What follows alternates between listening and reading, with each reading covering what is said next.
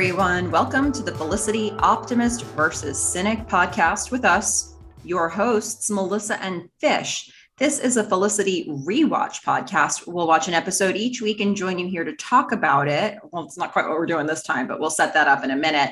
Um, so, just a quick reminder this is not a spoiler free podcast. Say it with me, folks. It's not a spoiler free podcast we're probably i don't know this is probably going to be a little bit more about looking back than looking forward but who knows where we're going to end up in this particular one. So just be warned. I am melissa and i'm here with my fabulous co-host fish. Fish how are you doing today? I am good today. I've got some coffee. I'm going to be drinking it so i will be more awake as we go. I do have one question though.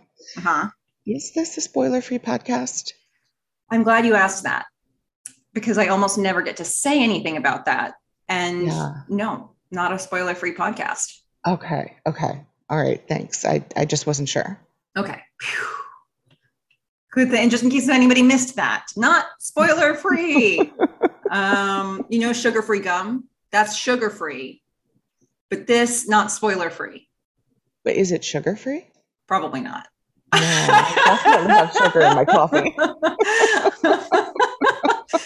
yeah. Okay. Well, what are we doing today, folks? You might ask. Well, if you've heard the last couple of episodes, we were setting up that we planned to do a season recap for season one, and that's what we're doing today. That's that's what's going on. Now, we didn't want to do just a straight play by play, like talking through everything that we've already talked through. So we issued some challenges to each other. And I thought it might be fun to set us up here, to set all of us up and let you know what Fish and I originally intended for this program to be. And it'll be really fun to see how far off we go from there.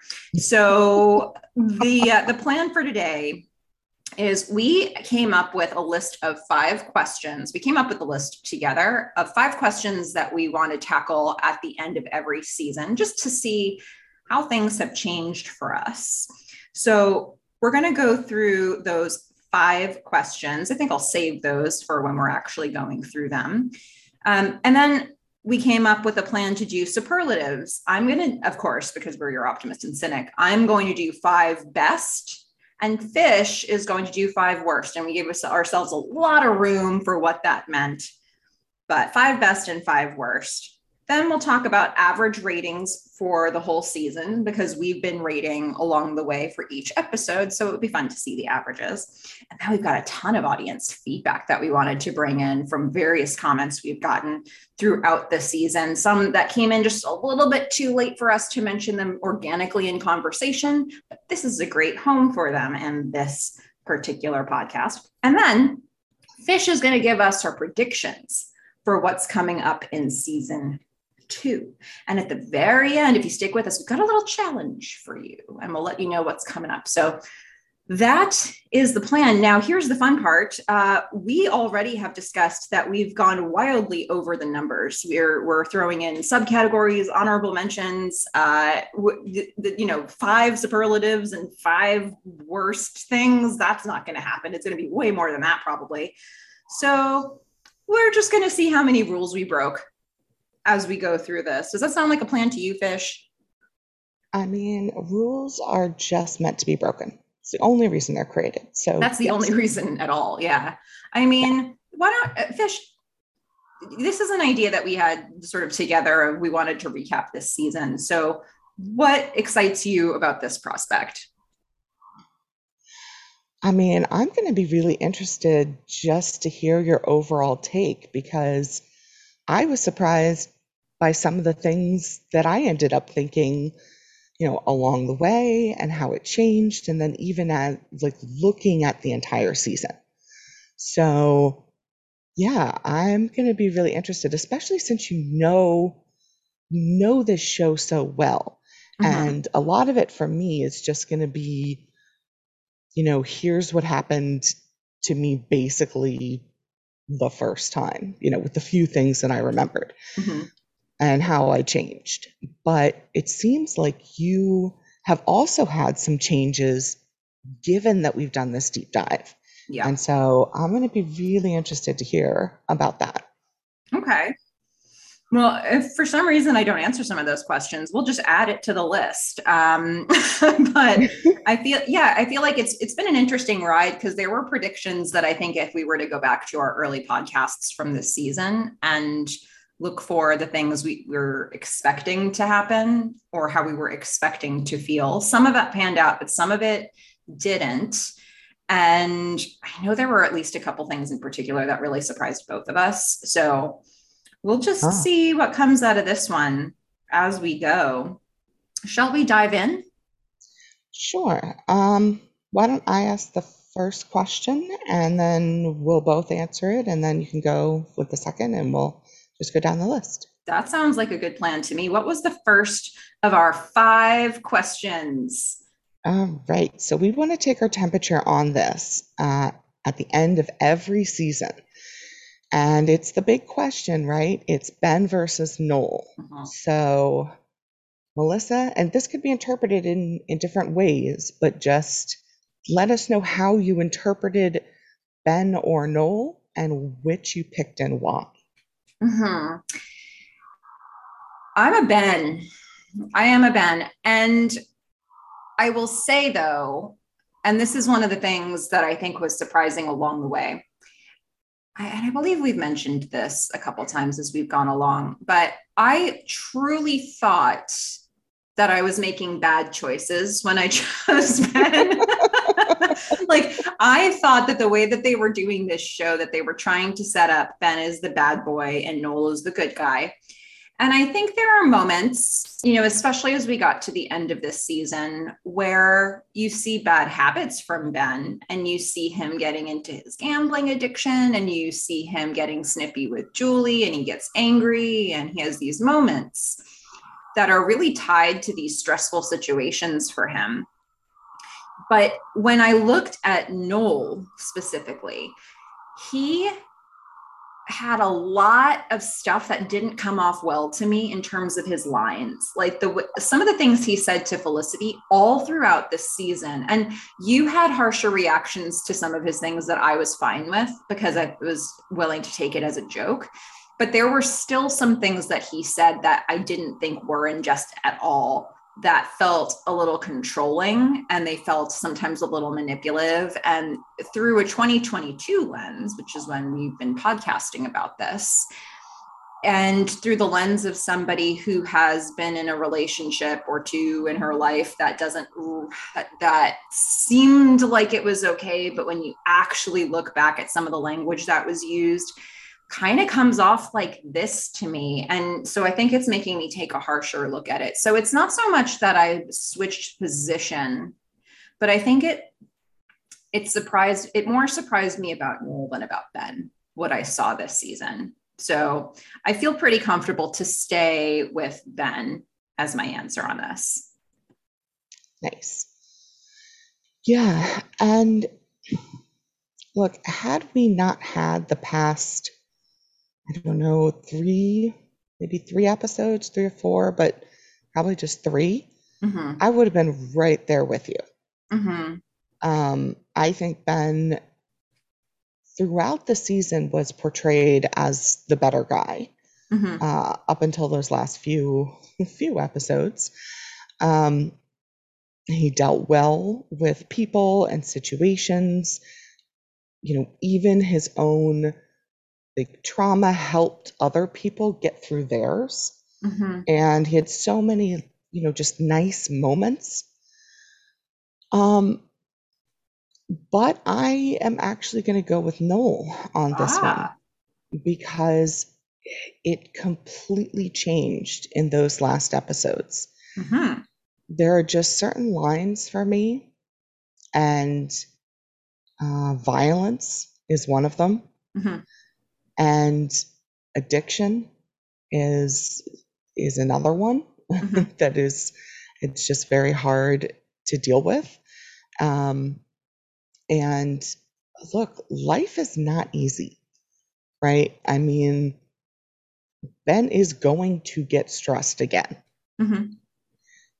and if this is how he reacts to stress uh, I'm not feeling comfortable or safe around that. And don't get me wrong, I'm not really loving Noel either.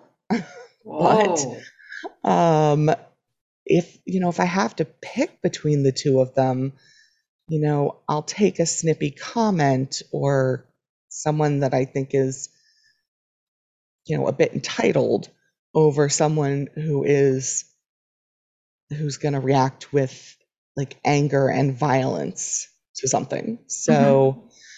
You know, we'll see what happens next season. But for mm-hmm. me, as of like this last episode, I would say Noel. That does not mean that I think Felicity should go to Berlin. I think she should choose Noel and then not go with either of them. Ha. So that's that's my thing. She should make it very clear to Noel, I'm choosing you. I'm not going to Berlin. Let's chill and talk over the summer. I'm not going with Ben. I'm I'm just gonna get a flight home. It's gonna be fine. Mm-hmm. But I'm choosing you. Yeah. And see where that goes. Well, we know that's not going to happen because of how they closed out season one. uh, but not a prediction. To be fair, I mean, chilling at home an extra two weeks with her parents might not be the, the outcome that she wants either. so That's, she might want to come up with an option yeah. C um, or D. Or D. Yeah. Yeah. But Maybe okay. Stay at school and get a job. Okay. So we've got a Ben and a Noel here, and I think that's that means we haven't excluded any of our community, which is great. Not not intentional from us. And I think that if you were listening to us all along the way, you would see that this was uh, real. Um, Noel came in strong towards the end for Fish because you were surprised by him for so much at the beginning of the season it wasn't so much that Noel came in strong as Ben jumped off a cliff. Yeah. Like, yeah. he just had himself a big old meltdown. Yeah, he did have a big meltdown. Okay. But let's get off of the meltdown topic and instead talk about achievements. Um, there's a question that I was given to tackle, which is what was the major achievement that Felicity had. Now, you asked for one major achievement. I'm giving you mm. two. I mean, you know, rules broken. Because we don't care about the rules. We set them and we're breaking them, and that's it's our podcast. It's fine.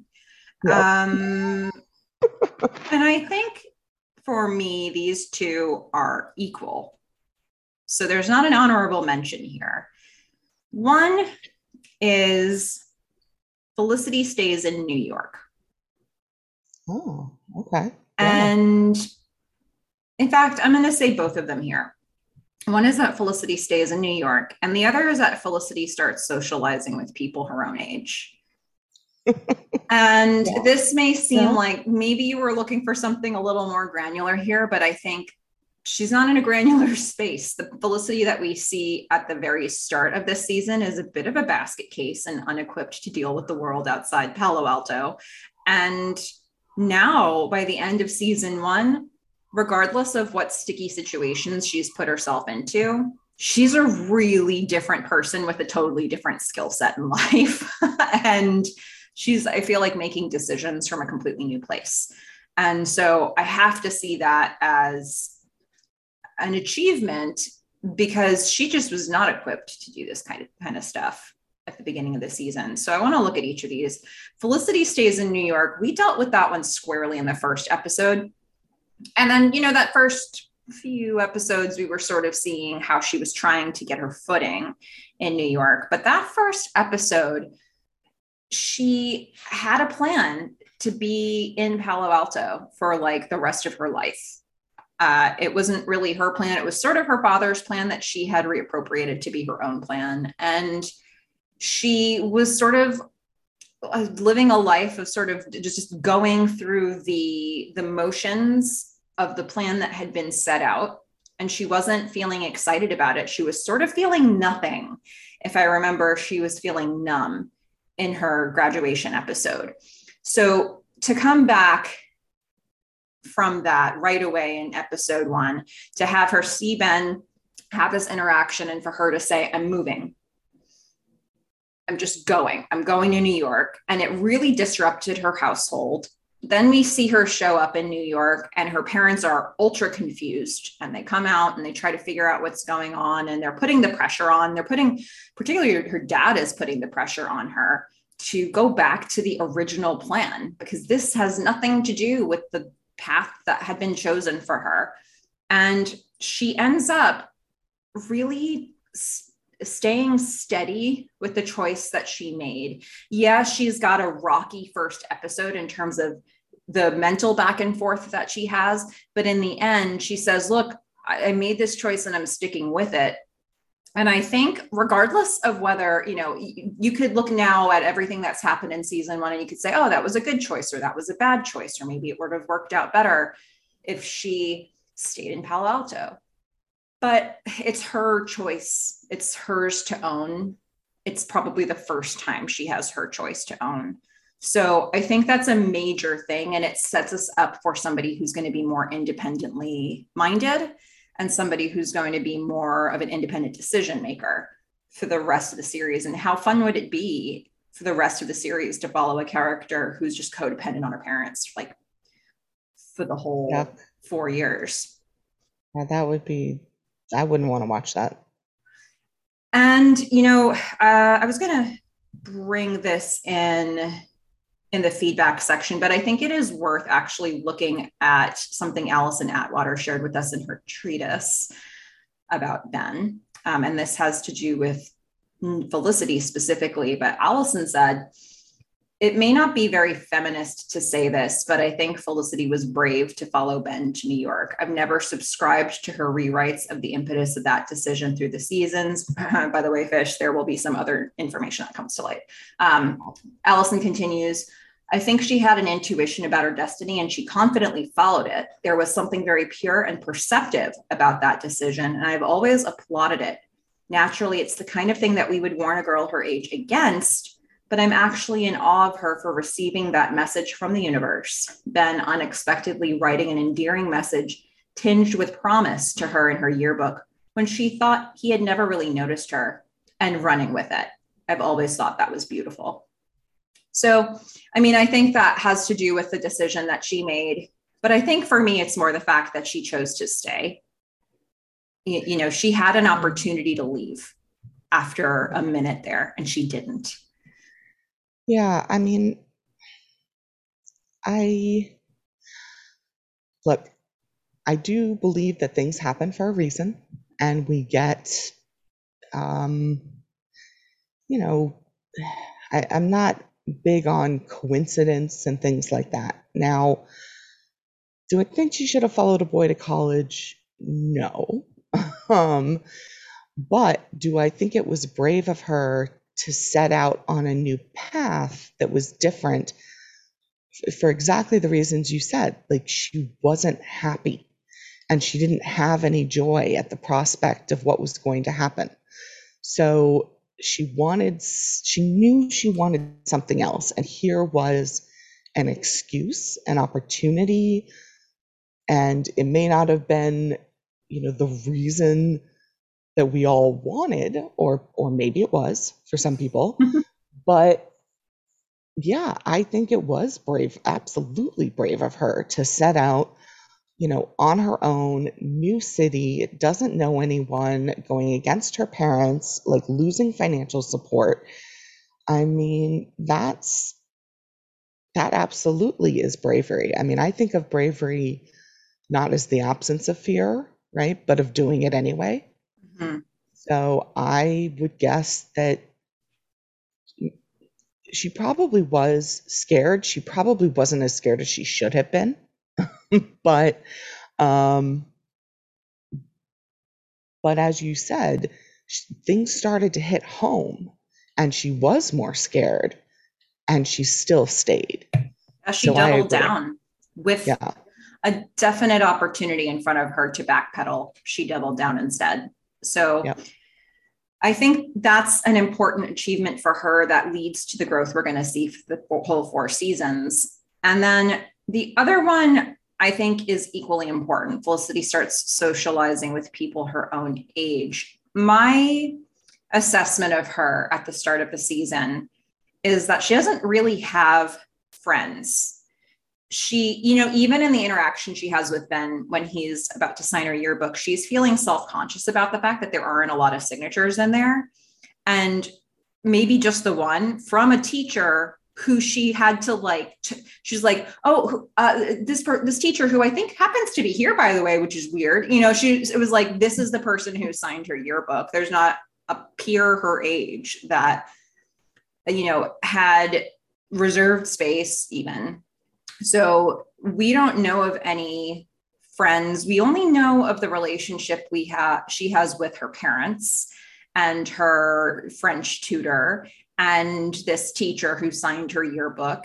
And I imagine that she had people that were her age who were also volunteering for things like the blood drive and stuff like that. She had classmates in school, but she just seems like a real loner who was really walking this path by herself and to go to college and to be automatically thrown into a situation where you've got almost nothing but people your age around you and in fact the te- the relationships that she's had with teachers have been uncomfortable you know like that first that first interaction she had with um, Garibay, Dr. Garibay, who was just like, "Stop being a teacher's pet, leave me alone." And she's like, "Oh no, this was my go-to." Who am I like, going to have lunch with now? I know. It was like, what do I do now that I can't talk with teachers um, in the same way? So she has to totally recalibrate. And I think that's important. That's what life is going to look like for her. She's going to have to deal with people her age. And she's figured out how to do that. You know, yeah, she's again, she's in a tight spot here at the end of season one, but that doesn't mm-hmm. erase for me everything that she learned this year and the way she went, you know, from having been on a pedestal to having him be like on par with her or for really figuring out how to make uh, make it work with Noel to get them back to an equal level, or to have a good girlfriend in Julie, or a really loyal friend in Elena. Um, even to, to break the the I don't know I don't know if it's broken ice or if it's just a little bit thawed with Megan um, but there's quite a lot of people in her world now that are her age. And I think that's going to be critical for her as she keeps moving through the series. Yeah, and Megan didn't make it easy. Um, I mean, at least my freshman roommate was, you know, really nice and we could talk and we could go out. Uh, she really had to not even have someone in her dorm, well, in her room to talk to. And that makes it harder, I think. Yeah. Um, although I don't know if this happened to you freshman year. We basically never hung out in our rooms. We just sat on the floor outside in the hallway. Mm. Like our hallways were just always littered with people. That's where we hung out. I think there were certain rooms that people would congregate in and that was kind of that. Um yeah it, it was particular people's rooms actually i think no it, i think it just it, there were certain people who had rooms that felt more like rooms you could hang out in and so we would do that. And i think it also had to do with if both roommates were sort of part of the group or not. Um mm-hmm. like people didn't necessarily gravitate towards my room because um my roommate Kay had a lot of, she was in the Thai scholars program and she had, she mostly kind of kept with her Thai friends freshman year. And so it took a little while for us to have conversations with each other. Kay was really cool, but um, I think, you know, it, it, it was like, okay, well, if we, we don't know if she wants us in her space, maybe Melissa's fine with it. But so we would just gravitate towards other rooms. Yeah. Shout out to Kay. Yeah. Wherever you are, whatever you're doing. um, like we had some rooms, but we always, if there was a room that we were in, we always left the door open. And generally, yeah, a lot of just hanging out in the hallway. So like anyone who walked past could just sit down. Mm-hmm. Um, it was just really not excluding anyone. Um, well, I um, will say that I I don't think that even if we were hanging out in particular people's rooms, I felt it was pretty inclusive. Like if you heard people laughing, anybody could walk into that room and they were welcomed with open arms. I think, I hope that's how people felt. I felt that way for sure.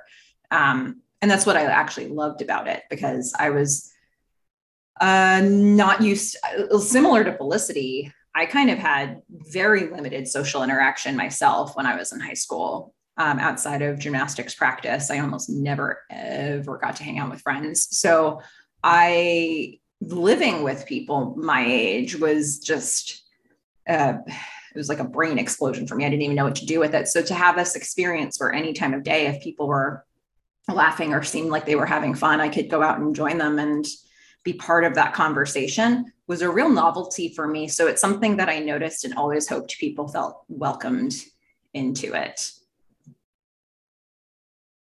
Yeah.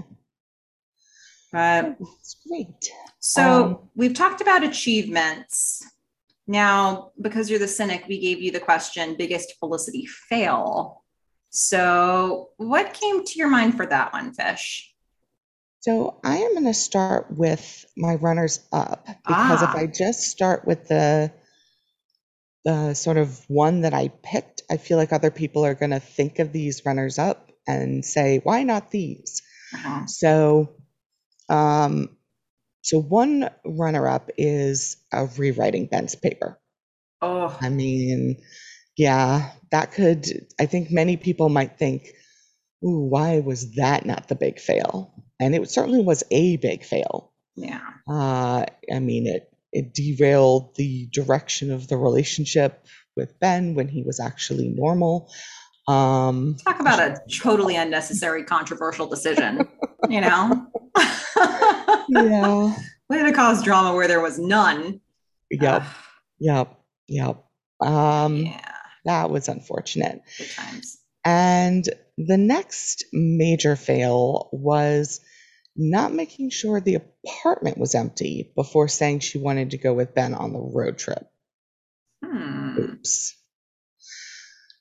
Clearly, you know, that has put her relationship with Julie in all kinds of tumult. Um, so these are, are two things that I think people might think of as major fails, which I agree they are. Mm-hmm.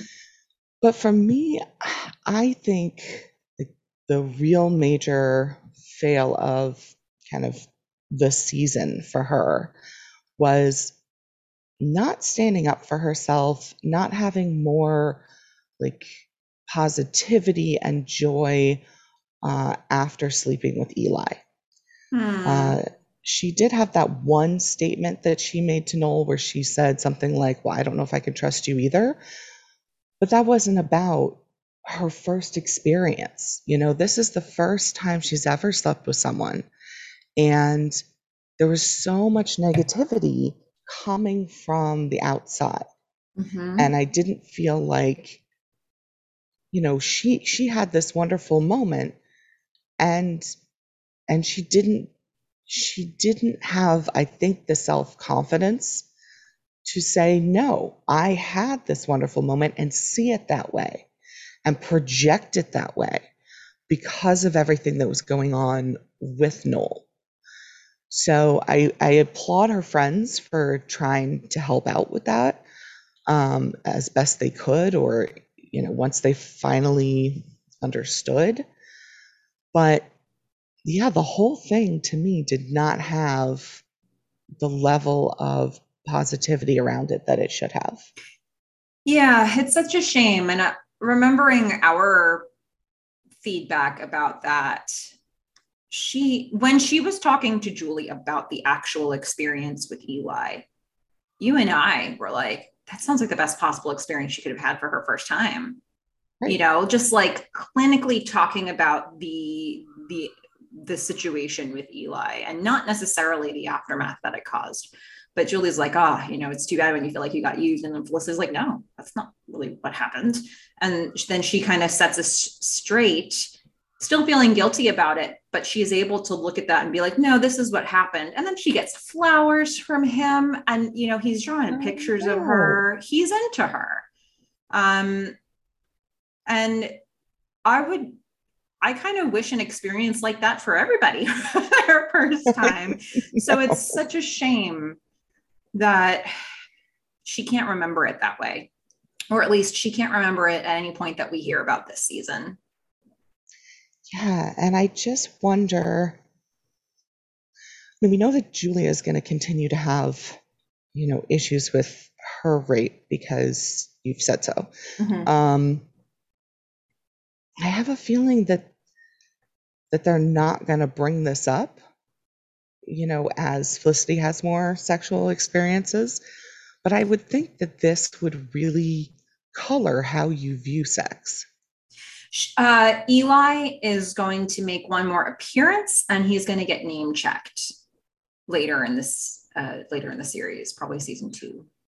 But does it does it affect how she then views views her next sexual experience? Um, I think that we are going to deal with how Felicity views sex in season two. And I guess it's funny because it's going to be positioned as like she's got hangups, but I don't know if she really does. like, I think it's also comparative, like to the people that she is getting advice from. Oh. There are people who are far more comfortable in that arena. And like, is their level normal or is her level normal or is it everybody's normal or is it somewhere in the middle? So I think what's positioned as like, she's got some stuff to work through. Um, I don't know if it's fair. It'll be interesting to talk about that when we get yeah. to season two. Nice. But we will deal with it pretty squarely in that season. Yeah, that that will definitely be interesting. Um Okay, so our next question uh-huh. for for you to start with, what was your biggest shock or like reveal of the season? So, because we're breaking rules, I've got three. Um, how many do you have? Um, I have two. I have a runner up, and then I have like one thing which led to like a series of uh, two, like three other things. Mm-hmm. Okay. So do you want me to mention all three of mine or do you want to alternate? No, I think just go for your for yours and then we'll go with mine. Okay. So I don't know that I have these in a particular order necessarily. So for first one I'll mention Todd Mulcahy getting hit by a bus. I mean, I think if we're just strictly looking at like uh. irrelevant plot points that are shocking. Oh, it's not irrelevant. It was the best. yeah, I mean, Todd gets massacred at the end of Todd Mulcahy part one. We are going to see him in Todd Mulcahy part two. I uh-huh. know you speculated. Is he going to come back at all? Is he going to yeah, be a ghost? I thought he was going to be dead. Yeah. by a plus, pretty hard. And I think that would have been interesting if we had seen Ghost Todd Mulcahy for the entire second episode, uh, part of his his episode. Um, but just the like the going from he's being so assertive and well really aggressive i think you know like and and just very very very forward with felicity and yeah. pursuing her and basically stalking her the way many said Felicity was stalking Ben at the beginning of this season. Well, that's what we're going to get from Todd. And then all of a sudden, he's just really fully taken out of commission. Um, and it's like, who saw that coming? You know, she's just in the middle of rebuffing him for like the 17th time in the episode. And he just slowly backs up into the street and blam. like, and it's funny every time. Yeah. Every time it's funny.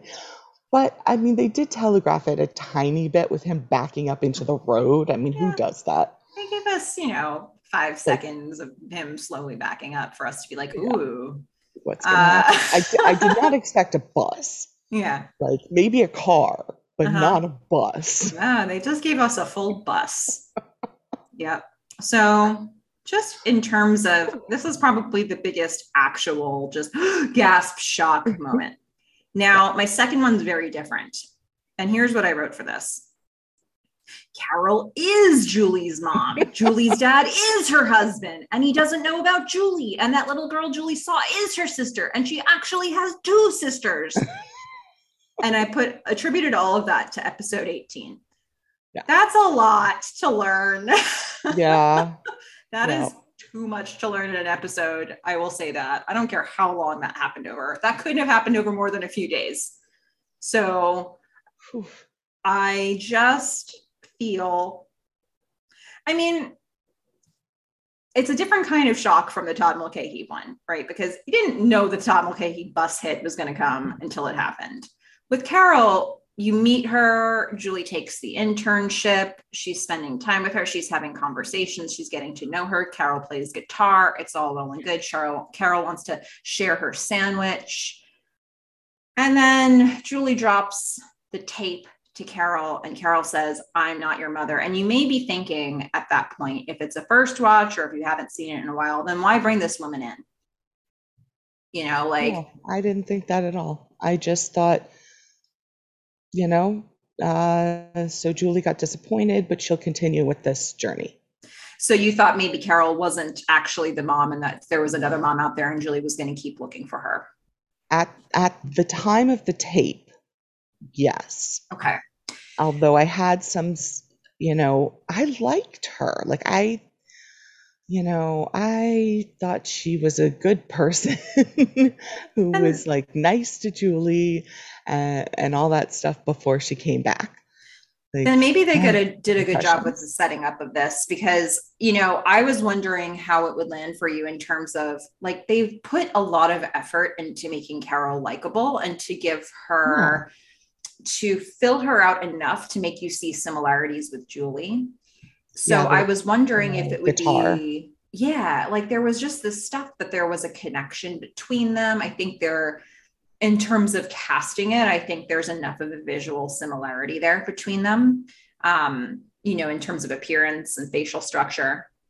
So I think there's, they worked so hard to to make Carol a person in the world and not just like a potential mom, but like really fleshing her out. And then just to have her be like, I'm just not your mom. I wondered if there are people who watched it the first time and were like, then why did we just spend so much time with you? Like, like just to be skeptical of the the very quick uh, rejection of it all. Yeah, they certainly exactly made an about face with her and i think that the payoff is still there. If you felt like you liked carol in the beginning and then she comes back and whatever you feel about her i think they were trying to give us an about face. So i think that that works either way. Yeah. I mean i can't remember what i said the first time. I i may have made some offhand comment like you know she really is her mom and she sucks. I don't think i did because i don't i don't know. I I think it it dawned on me later that like it was a possibility, but you know, they had me pretty well convinced. Okay. Until okay. she showed up again. When she showed up again, I was like, oh, there's no reason to show up again unless you're her mom. Yeah. And in that one episode, it's just a cascade of announcements when she didn't need to keep coming back for each announcement. So it's a lot for Julie to take in in one episode. And I, so I would say that's a big shock. Whether or not you saw it coming that Carol would come back, I think the amount of information that Carol dropped is just too much for any human to process. And Julie's going to have to do it. And, you know, kudos to Julie for how she handled it. Yeah, seriously.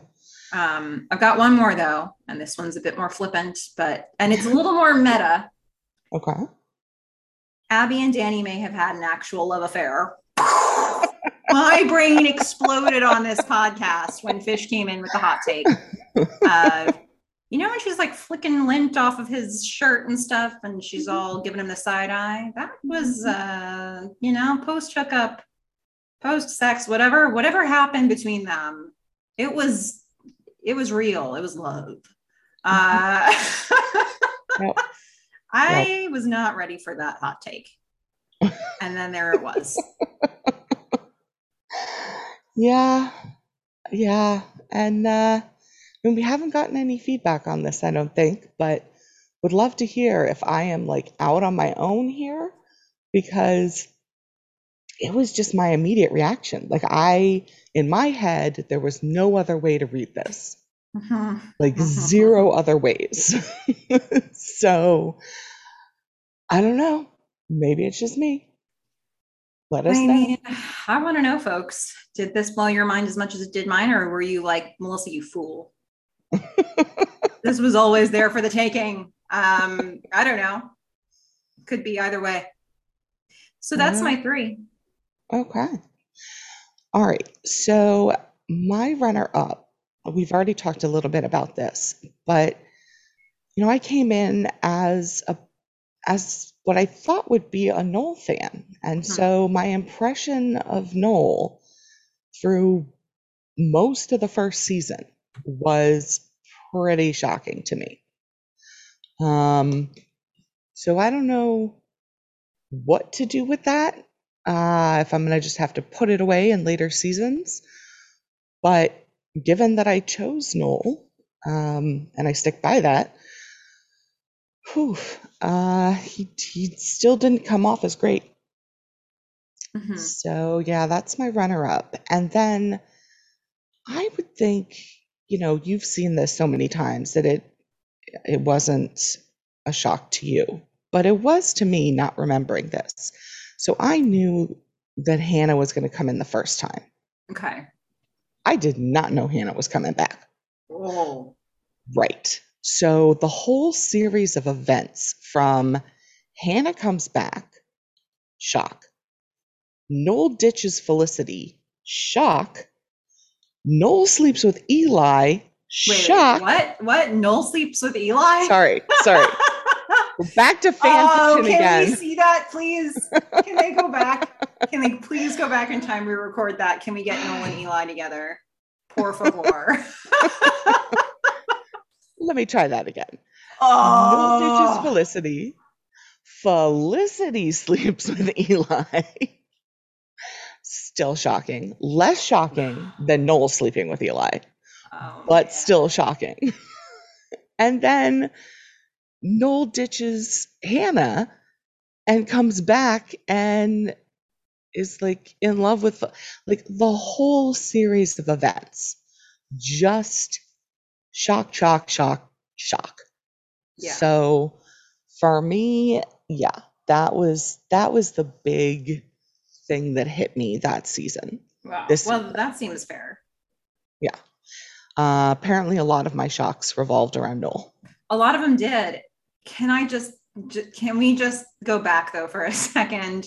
Can you imagine? okay, picture it. Okay. Felicity and Eli just got together. Noel's angry. Noel walks into the studio. Noel gets advice from Richard. Don't you don't want to go find this guy. It's, human nature and it's a really bad Mhm. idea. Noel's like, I'm gonna go find this guy in the studio.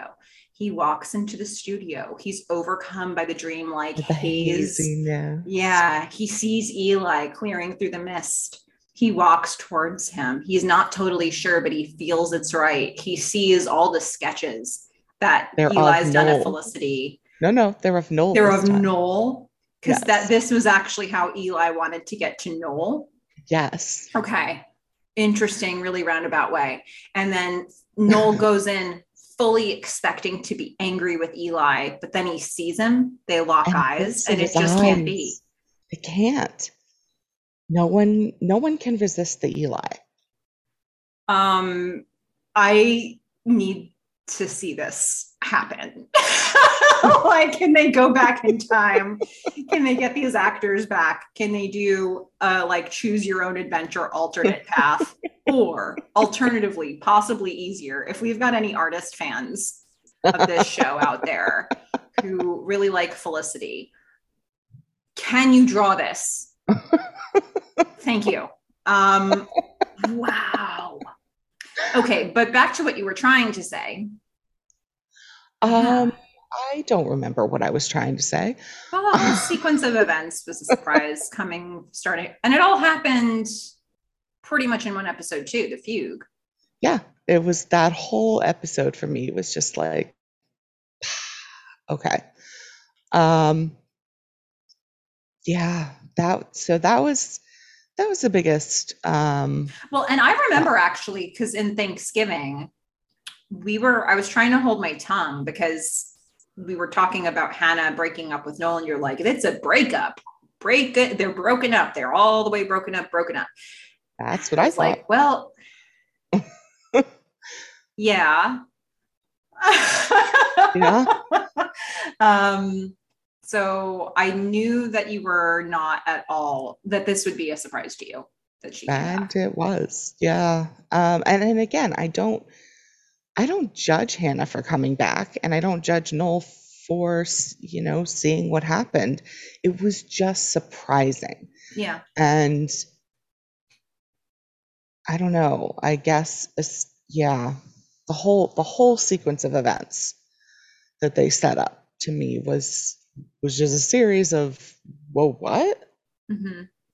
so in an uh, alternate yeah. universe hannah is the protagonist of the story yeah so absolutely you know it, i think it's just can you be you you want you we've grown to be protective of felicity as watchers of the show because it's called felicity and we've been following her this whole time but you know and so hannah is a threat to the stability of her relationship with noel but uh so what you know it's it's like maybe that's the relationship that was meant to be and i think the fact that they were exploring that i think is okay well, let's keep moving through. Our next question was funniest thing that happened this season. Yes. Um, let's have you. I'm just noticing three, four, five, seven. Where we said we were going to have five questions, we really have six. So we broke our own rules straight from the beginning. Mm-hmm. That's fine. Yeah. We have six. What's this? Um, it's okay. And so you know what? Hey, we've already set up. We're breaking rules. That's what we do. Um, yes. So, funniest thing that happened this season. Fish, do you want to start with this? Sure. So, for me, I have two. I have the funniest thing that happened in the podcast, and then the funniest thing that happened in the show. Oh. Yes. So, funniest thing that happened in the podcast was uh, our revelation that Nicole had brought hot dead rabbits over for Ben to tickle as a seduction technique. Yeah. And then Melissa being unable to breathe mm-hmm. for a couple of minutes. So that was my highlight of the podcast. I was just like, you know what? This is the best moment. It makes me happy every time. yeah. time. Apologies to everybody who thought that I was going to talk during any portion of that, where I was just trying to get my breath. That was oh, that got weird. Amazing. and the funniest moment of the show for me was when Ben was sitting and sadly and slowly eating the head off a marzipan boxer. That's one of my honorable mentions. Yeah. Yep. That got me. That got me. I mean, that was like better than the Todd Mulcahy bus hit. Yeah. I just, I mean, we must have watched that, what, like four or five times? I think that was the first scene that we went back and watched a bunch of times. Yeah. If I remember just like right. We have to watch this. That was from episode six. And we both had summarized it really, really well in our notes too. I think I said something like Ben slumps while eating bar- marzipan boxer. Yeah. yeah. yeah, that was that was so great. It was so so random. you know, and if you've been watching the episode, it makes all the sense in the world. Mm-hmm. But to talk about it on this podcast, if you haven't seen the show, it's like how would something like that come about yeah. in an episode? yeah. Like how do all those like, words go together? Yeah. I mean, all you have to do is remember that the Ben lives with Sean and mm-hmm. that sometimes he's sad. Yeah. And it makes total sense. I like it. So those are your those are your two? Those are my two. How I love that that's your favorite moment of the episode. it is. Show Felicity in season not, one. Not favorite, funniest. Or funniest funniest. Yeah. Yeah. Okay. Well, that was one of my honorable mentions, and I've got two more. I'll say the other honorable mention first. So in Give Me an O, uh, after the comedy of errors that is Nolan Felicity's first attempt at having sex. I mean, everything from getting slammed unpleasantly up against a locker, falling onto a hairbrush on the bed, uh, people, the three guys walking into the dorm room, then starting a fire with the Christmas tree that is just a holdover from the holiday season. All oh. of this happens. Felicity is like, I thought you locked the door. Noel's like, well, how, how could I have locked the door in the approach that you made to me? And after all of it, after it's very clear that they need to evacuate the building because there's a fire alarm going off, Noel says to Felicity, Wait, we can still do this. yeah, for the record, he says that while there is still a fire going on, doesn't he? Mm-hmm. It's like before the fire is out. There's a whole tree currently burning not two feet away. Yeah. We can them. still do this. and there's just like a whole bunch of people in the room now. I it's just and Felicity's like, no, your room is on fire. Um yeah that's that's an honorable mention moment. So you may be thinking to yourself, what could possibly be the funniest thing Melissa thinks happened this season in the show Felicity? Yeah. For me, this is going to have to be from finally episode 10, the all caps subtitles. I can't with yeah. all caps subtitles. Yeah. Including that was pretty the good. word arg in yeah. all caps. yes. I mean, yeah. Oh, just, that was amazing the way they build up to that, you know, because they've been using this, the subtitles where you expect them to be for the whispering. And then Noel comes in and they, they just punctuate it so beautifully. Yeah. Yeah. That, uh, that was classic. Also, was... his stop talking so slowly, which is when you know it's going in the wrong direction. Yeah yeah, pretty much my funniest had to come from that episode because that was my 10. I mean, yeah, for a reason. It's pretty amazing. It, it was, oh, beats, beats and Noel. Beets and Noel. So that's Love the funniest them. thing that happened this season for the two of us.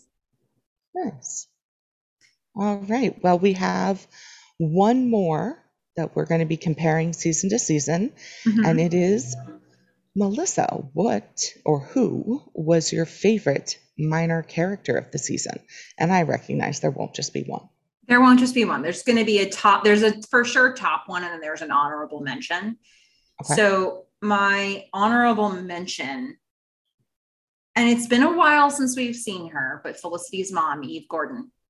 Oh, okay. uh, the, the, is, is the actress's name, and then you know, um, and her actual name on the show is Felicity's mom yeah, Felicity's mom. Uh, yeah. She didn't get a.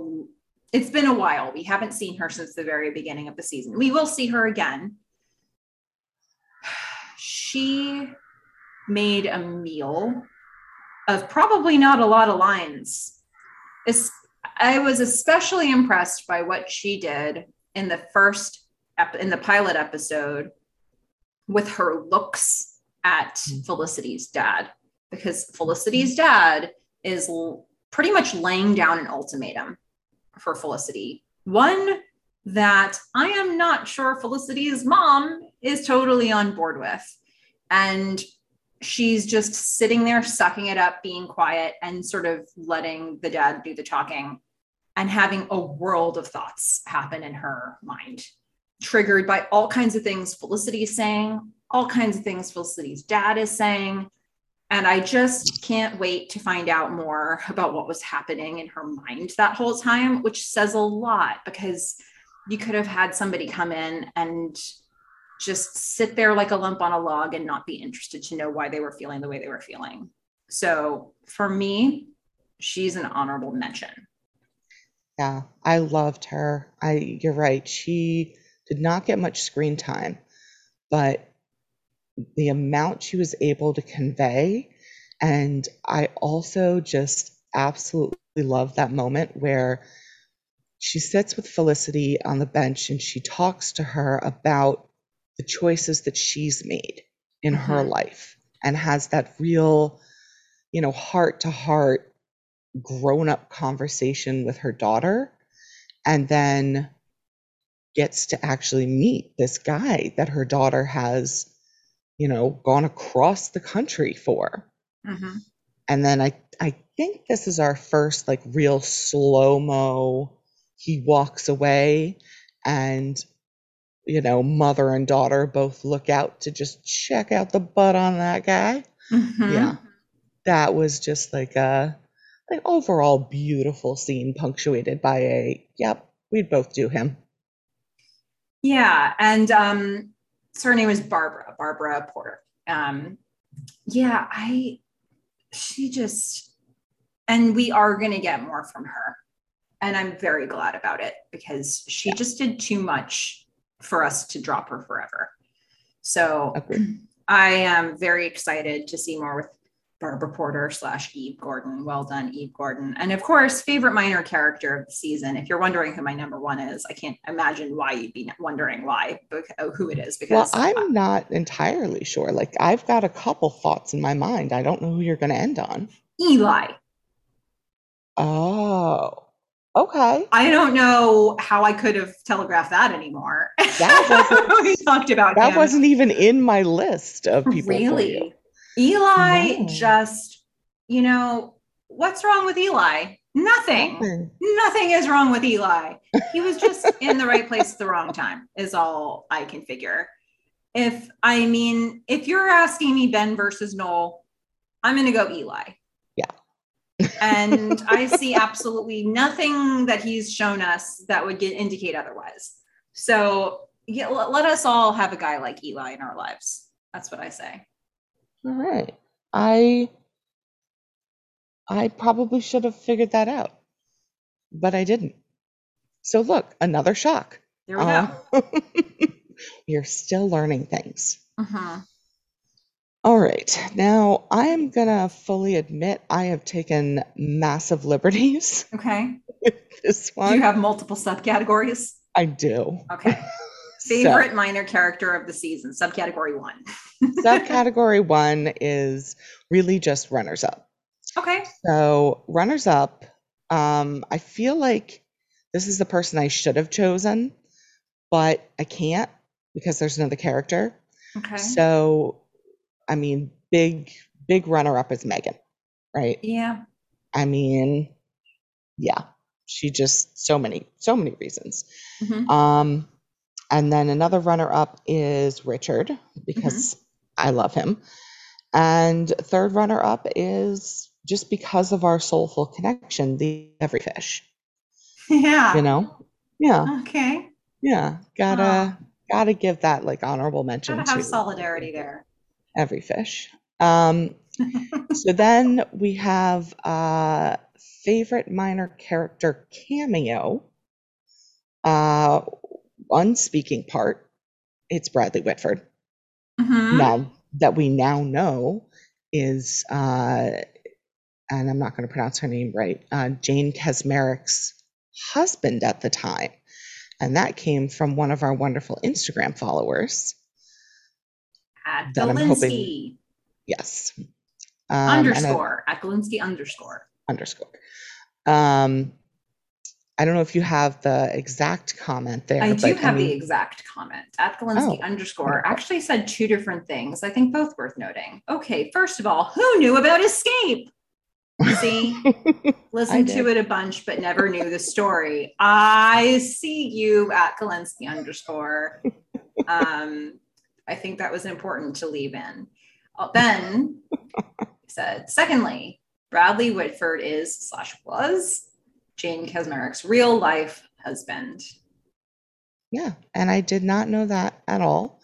Uh, but then I went back and looked it up, and he was at the time. He, they were together from, I think, 90, 97, 90 something um, to like 2010. So they were together for a while. Um, and they have three kids, and I knew none of this. I think I have seen just about everything that Bradley Whitford and her have been in. So, yeah, just a, a shout out to the the non-speaking husband dad character of played by Bradley Whitford. Yeah, shout out. Yeah. So now I've got an interesting category. Favorite minor character inanimate object category. Oh boy. So here we of course have Megan's box, Uh-huh. but it is it is really for me the spoon of responsibility. Oh my the Pledge of god. These were my, you know, I just I felt those I felt those moments, you know. Yeah. Uh, the spoon of responsibility meant a lot to me. yeah. Likewise. Okay. So, I mean, I, I kind of wanted to make the spoon of responsibility my favorite minor character, but I thought, you know, I might get dinged for that because, no, we celebrate weirdness here. okay. we do. right. Yeah. Um And speaking of weird, my actual favorite minor character, Javier. yay! Yay! I just love Javier. I just love him. He's so fun and nice, and I'm glad he's coming back. And I just, I need more Javier in my life. Um, you know, I love Eli, but when it comes to minor characters, I'm really looking for, you know, the laughs. hmm Okay. I see you. All right. Well, that was an unusual number of subcategories, but I appreciate you for everything that you do. That Yeah. was great. Okay. So now we head into our superlatives category. And in this one, I had to give five best, and Fish, you had to give five worst. Yes. And do you think I did five best? I'm gonna guess no. Nope. I get. I did do five worst. Okay. So, but I totally broke the rule before this. You definitely broke the rule before this. So did I, for that matter. I'm going to give you nine. Oh, okay. All That's right. how I'm doing it. I don't even have honorable mentions. I just did it sort of in episode order that they appeared in. Okay. I fully accept that. So yeah, if you're if you're trying to follow along, if you're trying to guess best moments, just know that I'm doing this in the order that they appeared. So not in a like. Well, superlatives really don't to- have a. Yeah, they don't really have a rating. I didn't attempt to rank them, but they're all a category unto themselves. So there is no other thing that could go into these categories. Um, so the first one that I put was best intimate character moment for the audience. I put this in episode three, Ben in acting class. I just loved those scenes in Hot Objects. Um, the the way they were shot i think was very artistic and creative and really isolating for ben but it really brought us in. And i think now and i'm sure that i said it at the time to you fish but it was like we don't see ben having moments and speeches like this very often in the show. And you might not have appreciated that up in up through episode three because we had him making speeches in episode one and then episode three. And it was like, all right, well, he's a speech guy. He is really not. So, him being on stage in class, going through the level of depth of information that he gave us in his second attempt was a very revealing moment for Ben that we don't often get to see. And I loved it. I absolutely love those scenes too. I all the way up through again, I would say at least the probably first two thirds of this season. I I didn't get the impression that Ben was particularly difficult to talk to, Mhm. but it became very clear toward the, the back third to the point where I was like, ah, it's like pulling teeth getting this guy to talk. Yeah. And I think from what I know about him for the whole series, that is what I understand of him. And so the fact that he was giving us more of these moments early, I think it has more to do with who he was with or or something about the situation and not necessarily that he'll do that with everybody and it's just unfortunate that they set it up like that for somebody who's new to the show because i i think he is he's more the guy who at julie's birthday party will say uh, happy birthday julie when it's time to give a speech. You know like that's kind of more where he is. Yeah but he's also the guy who gave her that like lovely speech about his own personal Mm-hmm. trauma and like how he i mean there were so many times early on yeah. you know he's the guy who laid on the bed and recited poetry with her. He's the guy who was on the roof with felicity and talking and in the stairwell and talking and you know the guy who has the banter with sean back and forth you know the funny eh you get it um, well, I think the the banter is, I think, a different thing because he is he, I think, leans on sarcasm when he's not comfortable to express more thought. So I think his relationship sarcastic. with Sean can be more banter esque. He will have some serious conversations with Sean, and you'll feel a, a tonal shift. Yeah, no, I'm just thinking kind of the upbeat, you know, open, friendly, affectionate guy is what he was portrayed as mm-hmm. most of this this first season. Mm-hmm. And Ben just like poo nosedive. Yeah. Yeah. So, best intimate character moment for the audience, then an acting class. Now, number two, um, most iconic visual oh. from episode four. The the shot of Felicity peering into the refrigerator and seeing Megan's underwear and a tub of I can't believe it's not butter. That's right. Uh, that image is just everything we needed it to be. You don't need any dialogue at all. You know exactly what that is and when it happened and who did it. I just, I just love it. Um, not sure there's much more to say about that. All right, another one. Line I most want to use in real life. Ooh. from episode seven.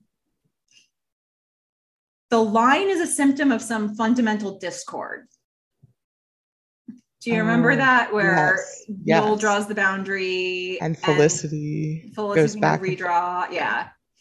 And then he's just like, it's just a line. She's like, no, the line is a symptom of some fundamental discord. And he's like, the line is a symptom of some fundamental. He's like, yes. And I agree. The line was yes. a symptom of some fundamental discord. In fact, that's the point of boundaries. yeah. Yep. That's why you need the line. It's it's why it has to be there, folks. So I feel like there's a lot of opportunity to use a line like this. If you just find a situation, it can be done. We can do this. I mean, um, I'm going to be waiting for that story. I'm hoping it happens before the end of uh, end of our our podcast recording time for uh-huh. Felicity. Yep. Because I want to hear this real life story. So that was from Drawing the Line Part One. Now, number four out of nine demand that has the least to do with the real problem. From episode nine, Thanksgiving, it's the post it that says, Give me back my pit. On the surface, Most... it seems like they're having an argument about the pit. Yeah, I mean, or not. That that is the most passive aggressive post-it that uh, happens in this show. However, I do love that we have a website called Passive Aggressive Notes. Oh. Anyone who's ever been there, uh, everyone has to check this out. It's just a bunch of people who have found passive aggressive notes in their life, like a lot of them have to do with work and like a refrigerator and somebody eating your food. Uh-huh. Um, they're amazing. Okay. Go to this website, have yourself a ball. Uh-huh. It's fantastic. Okay. Uh, number five. And this is also coming from episode nine, Thanksgiving. It's one episode that has two mentions.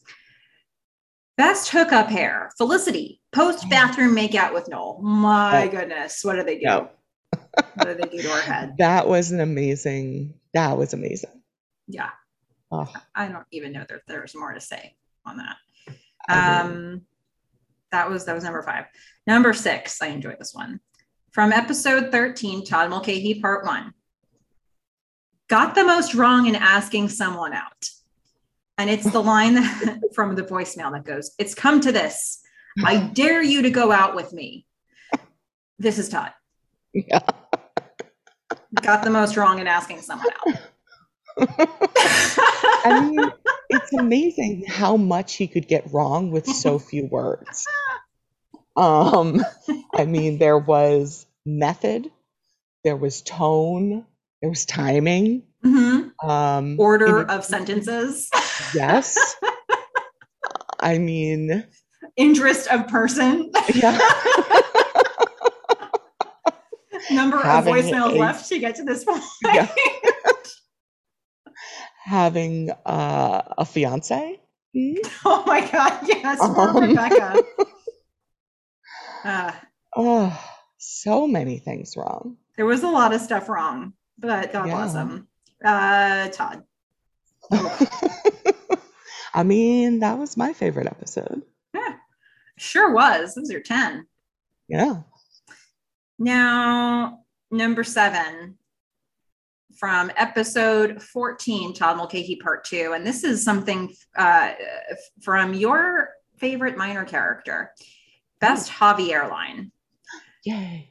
turn the knob the way you would want to be turned if you were to be a knob. Oh, yes. That was part of Aw. Javier's instruction of how to use the cappuccino maker, the espresso machine, to make a mocha so specifically. Oh, he has so many great lines. And that, I would definitely put that in my top three. Do you have one that would go in your Oh. top one? Yes.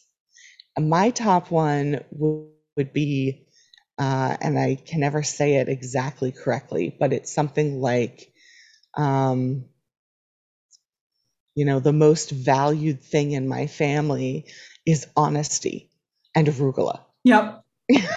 That's my top one. Brutal honesty and arugula. And arugula. Yeah. Uh, that, Oh my goodness. That's my top Yeah. one. Let's hear it for Javier. Oh. Okay. I've got Oh. two more. Yes. Number eight from episode 17 Assassins. Strangest way to show loyalty. Oh, Lena Yes. saying, give her back the jello while holding up the suction dart gun to Megan. and shooting her anyway before she gives the jello back. Yeah. which we think was just an error on you know timing of of that episode but i'm going to tell you all i wrote there in my notebook was elena is my hero See? Yeah. Yeah. Loyal, but strange way to show loyalty. but in that moment Very appropriate. Poignant i mean Yeah. it meant a lot it, it hit me right in the heart Meanwhile, the whole time Megan had Elena's name. How has she never heard Elena's name ever? Like, it's just so funny. Um, well but also at that point okay we've talked about this right at that point elena has her own name mhm. So, how does anyone win? Because Felicity and Noel have each other. Even if they shot each other, Noel would have Noel's name, or Felicity would have Felicity's name, and Elena would have Elena's name. yeah. So, like, to win, you'd have to convince the other person to shoot themselves. This was a poorly planned exercise. Yeah. Yeah. Well, you know, that's just another example of Noel being a subpar RA. That is true. Okay, this brings me to my final one that you are not going to like. Uh oh. So, episode 22, Felicity was here. Best kiss moment, Felicity and Ben. Uh, no, it was. It look on mute. It was a great kiss. after he after he gets so quickly to her face, and and then if you put it on mute, it was a good kiss. I no, I think even that. the him getting quickly to her face, because it was still somehow gentle. It wasn't like, a, oh, he almost took out all her teeth. Like there was control yeah. and he was just in a rush and then he got there and then he was patient. You're and there so was fast. you you said like an almost animal like instinct about that. I was like, yeah, that, Yeah, that tracks. it does. Um, It feels like that. Now I understand the bolero or not to bolero debate rages on on this podcast. We would love to get your feedback on how you felt about that song. I have put it on my best list because I have that kind of control over my Yep. own best list. She can do that. She's allowed. We are allowed to disagree. So wah ha ha ha ha. Not only are we allowed to, I think it might be a prereq. And that's the only way we work. Listeners, when we early in this podcast, many, many, many episodes ago, when we were like, it's so funny, we like the same stuff for totally different reasons. I hate everything Fish loves, Fish hates everything I love, and it works somehow. We have great conversations. And you might have thought, you're just kidding. Like, you can't be serious. How could that work? well, you now have how many, Many hours, hours. of podcasting? Many, yeah. Many, many hours. like there's so much proof. We celebrate what differences? our differences. We celebrate our disagreements. We're like, oh wow, another disagreement. That's awesome. Yeah. we We both moving. love this, but you're totally wrong about everything you just said. yeah, this is the best. it was not. It was the worst. Mm. So, so you're you're part of this group now, listeners. You you understand the fine line we walk. And feel free to weigh in on either side, neither side, or both sides. Yeah, I mean, you can do whatever you want to. I've noticed we don't often get people who come down on a side because they don't want to maybe annoy either of us. I don't know. It's fine. I don't know if you've Yeah. noticed, listeners, but we are totally welcoming of alternate points of view because that's what we do. Yeah, absolutely. That's how it is. So I have just proceeded to break so many rules with my number of superlatives. How about you though, Fish? You said you you had five for worst. Yeah, I had six, but then I got rid of one, but I might add it Add it back. because Why let it go that. unsaid? You know, All that's what I say. well, I'll say that one is the last one then. okay. I'll add that one back. So I'm going to start with my first one, uh, which is worst song choice. Oh boy. Bolero. Yeah, I held it. I held it. Fishmaster flex. um, that's that's what I call her when I'm really. I don't know. I just say it. In Yeah, this case, does. I'm not happy. It's it's kind of like when your mom says your middle name and you know you're in trouble.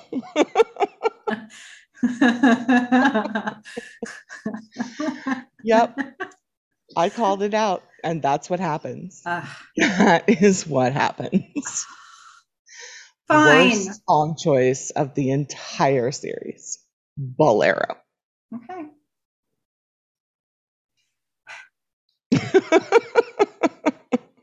I'm gonna give her a minute to get over that. We're, just erasing each other's superlatives. Pretty much. Um, but that's okay. We can do that. Mhm. and and what does it mean? We don't know. It's fine. No. mm-mm. Um, all right. So I think much of this is not going to come as a surprise.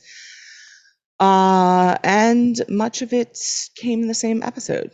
So, Hmm. worst plot device, magic. Oh, Yeah, yeah. that was Uh-oh. really unfortunate for me. But it's okay. You know, I I will start therapy and work my work through this. This one's still Um, really fresh too. It is, it is. But uh, you know, the last episode, they it's like they totally got rid of it. So Thank goodness. I was so Yeah. worried that you Yeah. were going to hate the rest of the No. series because of that. no, Which may sound Um, like a dramatic thing to say, but I mean, they were setting up a very important cliffhanger that, yeah, like, which is why I was so upset. it doesn't just let go. You know, like, yeah, it's just an episode, but also if you like fundamentally don't believe half the stuff that happened in that episode because of the magic, then it's like, oh. Yep. Okay. Um, all right. Again, not a surprise. Worst set design. Felicity's room for the effing bike helmet. Uh, and also so much brown and no character. And I know that we have an Instagram comment here from at Aunt Mary 72 who is just my savior in life because she came in with the absolutely amazing um, sort of thought that she had around the effing bike helmet as it will continue to be known. Mhm. Um, which is, you know, Felicity's parents were just worried for her in general. Mhm. And so they gave her a bike helmet so that she would be safe. Now, Uh, I'll read. I'll read the feedback. So okay. again, this is at Aunt Mary seventy two. I have a bike helmet theory. Felicity's overprotective parents sent her to college with it just in case. Julie borrowed it to go roller skating and never returned it. Mhm. Fun. Yeah, I mean, look, maybe she could have bought a bike. Maybe it was for the odd earthquake. We don't know why, but her Mhm. parents, you know, they they wanted to protect her. And I can Mhm. live with this. I'm like, all right. And then it was in Julie's room. I mean, she came up with a solution for everything. So I can sleep at night and thank you. I Thank you, Aunt Mary. we needed this. We I needed a needed this. theory. big time. And I think she also helped out Melissa. Yeah. Uh, as you may know, uh, the way Fish feels about the bike helmet, I feel that way about Noel's lockers. And once again, at Aunt Mary 72 saves a day. I also have a theory about the lockers in Noel's room. Way back in the century, students would give their RAs valuable stuff to hold on to, hence the lockers. Okay, so what that tells me, if we go with this theory, is that every RA is going to get that same room year after year. Whoever's the RA is going to get that room, and there's going to be lockers in it. Um, I don't know if that'll bear out in season two. So we're gonna have to fish, we're gonna have to look for RA rooms in season two and see if they've got lockers as well. But I like the theory. It could make sense. Instead of paying for storage units, they put it in a stranger's room who's a little older, who's an RA. Well, and maybe it isn't they all get the same locker. Maybe those were the lockers available for that time. Or maybe Mhm. he provided his own lockers, and maybe some others have them like hidden under their bed or in the closet. Mhm. Maybe they fit in the closet. So, you know, I look, I I am taking solace in the effing bike helmet Mhm. reasoning. I feel like you should take the opportunity to take solace. I will. I like I like this. We'll have, I think, more opportunity to see if that bears out in season two. I don't know if I don't know what happens with the bike helmet. Oh God, if it shows up in season two, I don't know. I don't know if I can. I can't I can't confirm or deny because I have no memory of the bike helmet ever. It's only now that I'm doing this rewatch that I'm clocking appearances of the bike helmet. If it keeps going through all four seasons, then there must be a reason, and I must find it. I can't promise you that it doesn't continue to show up Oh my God. because I'm not I'm not gonna do that. and be wrong and have you be like, Melissa, remember in season one when we did that recap and you promised me I can't do that to you. Yeah. So Yeah. Look, I will just have to um breathe and rely on Aunt Aunt Mary 72. Like yeah. it's just, you know, like she she got it from her parents and she wants to hang on to it because it's now a sacred memento. Mhm. Um okay. All right. Yeah. That's fine. So That's thank fine. you for your theory, Yes. Mary 72. Um What And else do we I- have on the I- worst list? so I'm gonna go through like a whole like list of why you've already um, talked about this, but uh, worst first attempt at losing your virginity goes to Felicity. Yeah. For, and let's look at the boxes. One, saying they should have sex when Noel is holding his new computer. hmm Yeah. Uh, scheduling sex for 8 p.m. on a Wednesday in a day planner. Yeah. Yep. Accepting a blood donor card in lieu of actual testing for STIs.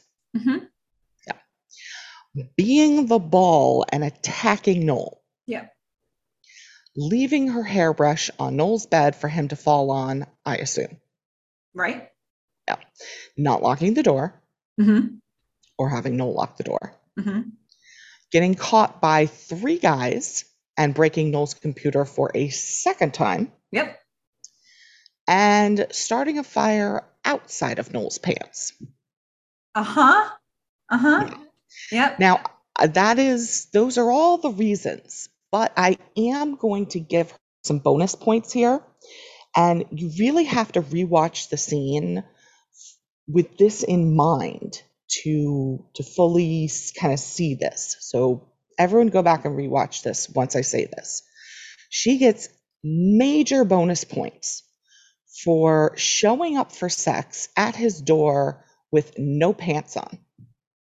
hmm And I'm only going to say this because literally she attacks his face. We never see any pants.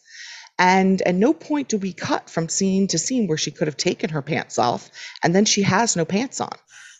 Doesn't she put pants back on though? She had left when the them on guys the come in the room? Yeah, they were already on the floor, apparently to the side, because she never removes the pants. And and there is very little time between when she walks in the door and you just see underwear. So this might be one of those scenarios where it's unfortunate that I don't notice clothing. Um, is it possible? So, okay, if you're saying there wasn't enough time, either they she did it and they cut it, or they did this scene 30 times and Yeah. like 15 takes in, they were like, it's fine, just just Yeah. don't wear the pants anymore. It's taking too long to put him back on between takes. Yeah. I think that's probably what it was because she walks in the door and then and you only see her sweater. Then Mhm. she is like being the ball and again you only see her like her sweater. And then she starts kissing Noel against the locker and at that point you can see the underwear. Okay. So there is no there's zero time to so she just walked right up to that door underwear on pants already pre-placed on the other side of the bed i mean slow clap for her I'm just sure that that's a continuity error. and yet Felicity love walking it down the hallway in a sweater and no pants didn't Yep. happen. Um, uh, did in my version do- it did in your version. and she wow. got and, and she got major bonus points from me and she went up like a notch from megan yeah. Okay. well, these are the takes we need from people who notice fashion, yeah um, such as you. and Fish. you know speaking of fashion uh you know we weren't going to get away without a worse sweater category Oh, Yes. okay. Look, I had to look at a lot of sweaters to get here. A mhm. lot of really bad sweaters. But this this is definitely in in my mind this is the worst one.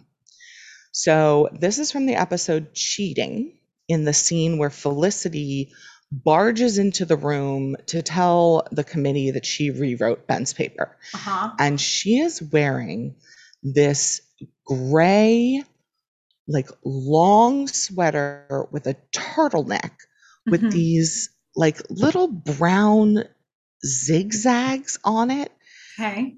um and the sweater doesn't fit the the arms are weird and flat and too big and the neck is too large and it puffs out in the back while Mhm. looking like it's strangling her in the front. It Oh. looks super cheap. The brown zigzags are actually falling off. And It is long and boxy. And who puts gray and brown together? I mean, this is a garbage fire, a dumpster fire of a sweater. Okay. Yeah. I had a sweater just like, no, just kidding. you don't even Um, know what sweater I'm talking I have no about. idea, but I'm hearing you describe it and it sounds hideous. Yeah, it Did was. you have any other sweaters on this list? I mean, this one was a clear winner. I mean, there are a lot of sweaters that were sort of brown and molting or like just ugly. I seem to Um, remember. Um, I, I seem to remember uh, a visceral reaction to an outfit that involved clogs. Oh, yeah, but this is this is a sweater Yeah. Okay. specific category. Okay. Um, so and then okay, so my last one, if I was to do the six, the one I've removed hmm was worst RA. Uh, Yeah, and this may be a shock, but it's gonna be Daryl. yeah. I'm. I was just gonna say Daryl's not been doing so hot. Yeah, he's not good, but Noel is a runner-up. Yeah. Um, but but really fully worst RA, Daryl. That I have to agree with. Yeah. If nothing else, except for the handling of Zach. You know, it's interesting that we haven't brought up Zach at all. I mean, he definitely would go on a worst list, but I mean, I feel like I don't have a way to say that, like worst human. Yeah. Um, I mean, I think I'm I'm glad we've just mentioned it here. He's on some sort of a superlative list for bad stuff. Um he's he's cruddy yeah, like Zach. No, Despite how much they tried to make him like I don't know, sympathetic or like uh, in the beginning or like help us understand him. Um, Nope, nope, nope. nope. That's our view. The the nopiest nope character. You Okay. suck, Zach. We actually don't have a category for you. We're just gonna so say bad. you Yeah. suck. Yeah, that's all. Uh, okay, so those are superlatives. Our five best and five worst, also known as nine best and six worst, plus a seventh worst that we just came up with. Okay, Yeah. so there you Yeah. have it. Um, now it's time for some average ratings. Now this was an adventure. I can't even imagine how you did this. This we might need great. to do some teamwork here, but here's how I'm thinking we'll do this. Okay. I broke it down into you and me, our averages. And then if we're going to try to do a combined average, I'm going to need some input from you.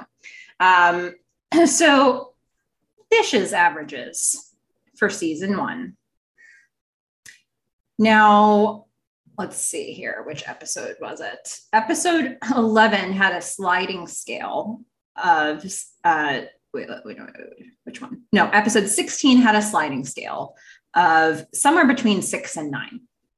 Episode 11 had a rating of six, but also 10 out of 10 gloves for a scene with Felicity and Noel mm-hmm. when he reveals he got a room for them for try number two.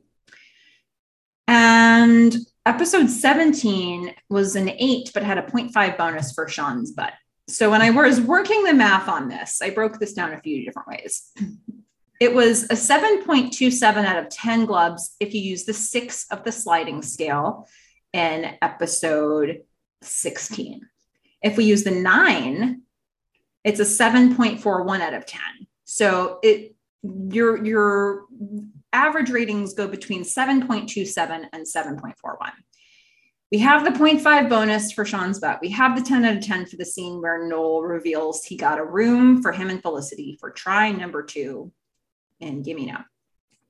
So if you build those in, then with the 10 out of 10 for that scene and the six of the sliding scale, we've got a 7.39. With that 10 out of 10 scene and the nine of the sliding scale, we have a 7.52. So I would say all of your averages are comfortably between 7.27 and 7.52. So how are you doing the 10 out of 10 scene? I either like another episode? I I counted it as another episode when I built it in. Mm, Yeah, I would think that's more like It's just separate. no, it, it's like okay, so you take the whole episode Mhm. and then like how long do you think that scene was? oh my goodness.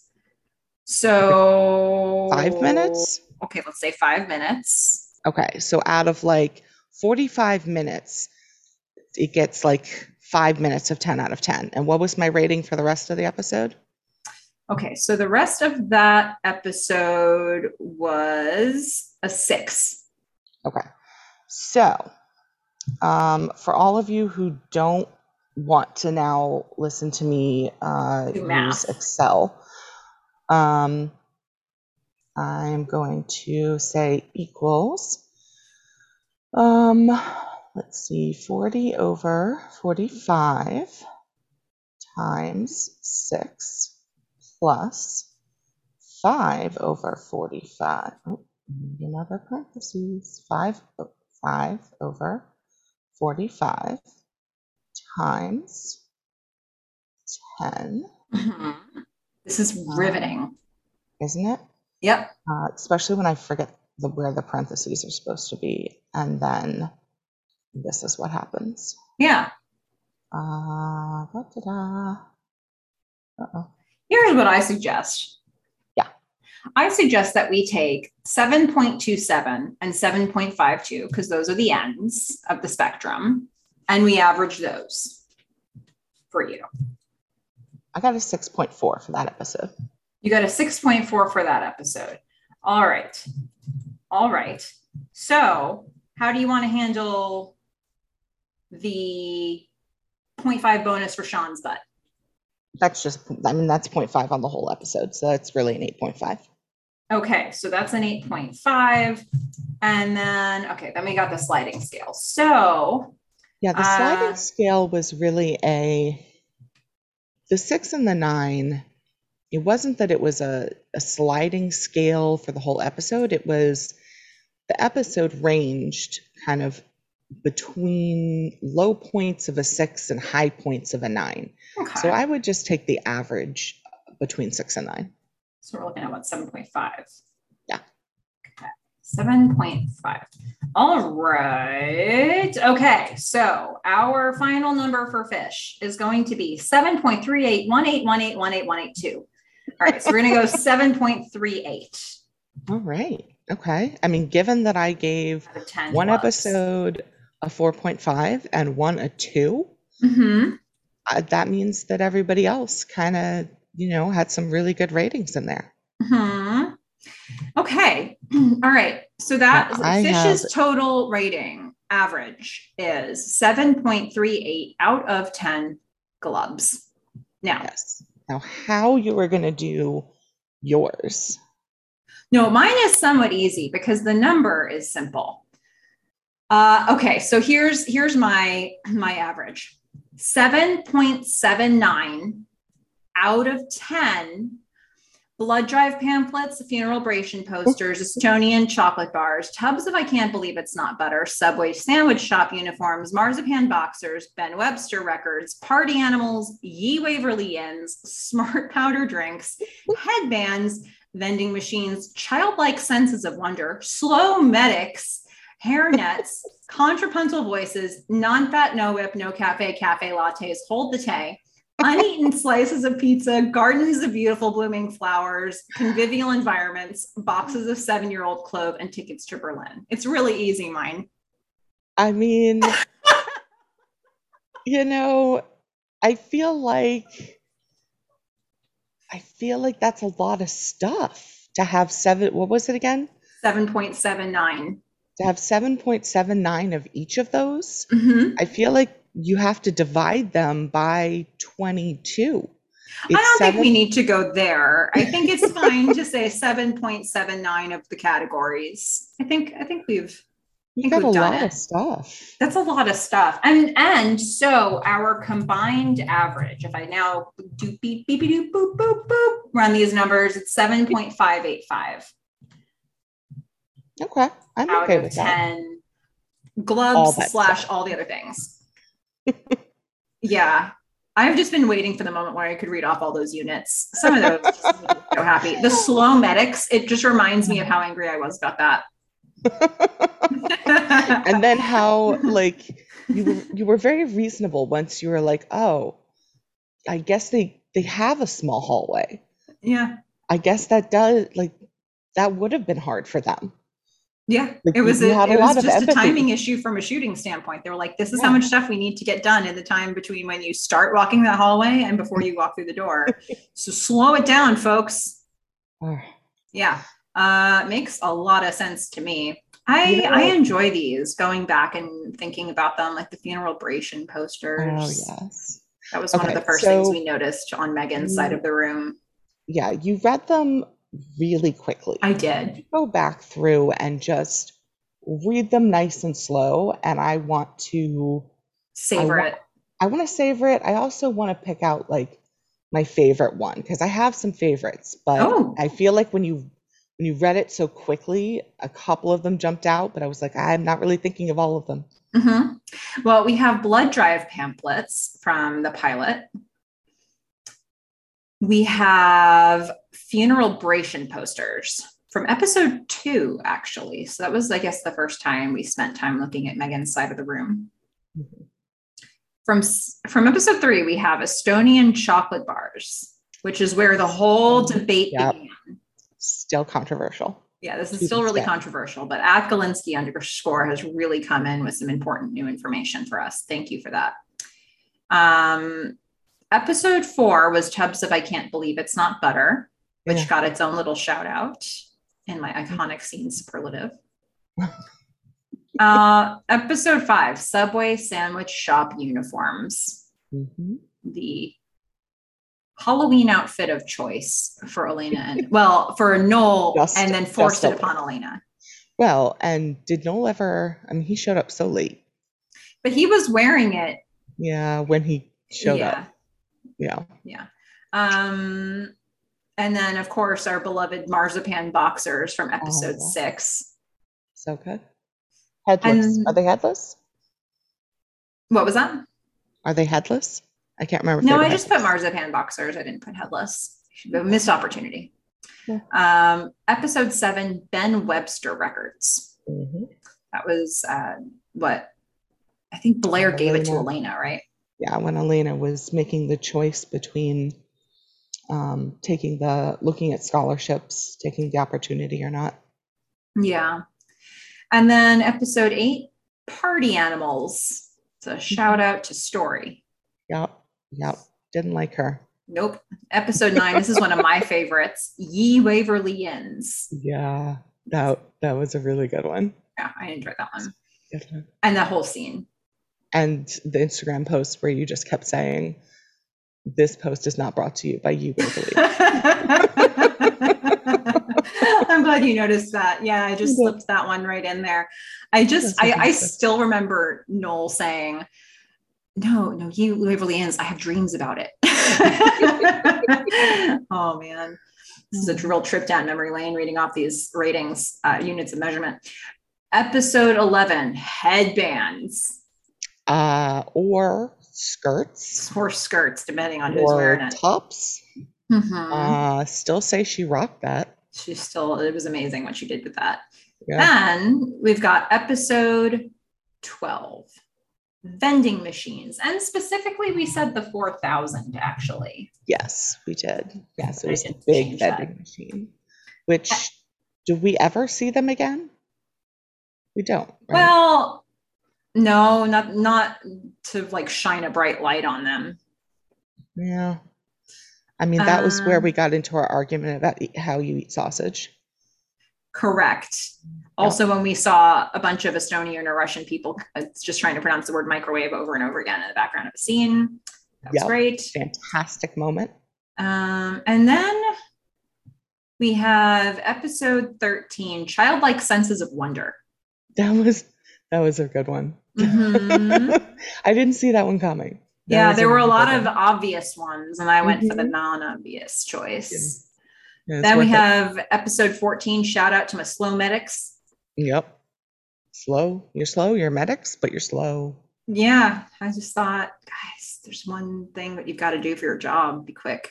Uh, it's fine though. We we've explained it. Episode 15 hair nets. Ah, which he did wear. Mm-hmm. Did. We got there. Yeah. Yeah. Then we've got episode 16, Contrapuntal Voices. Yeah, that was a deep one. That was most like, shocking episode. wow. It was Mhm. absolutely everything. Well, that and I guess the next episode. Mhm. Well, my one of my other favorites is the next episode, episode 17, non-fat, no whip, no cafe, cafe lattes, hold the tay.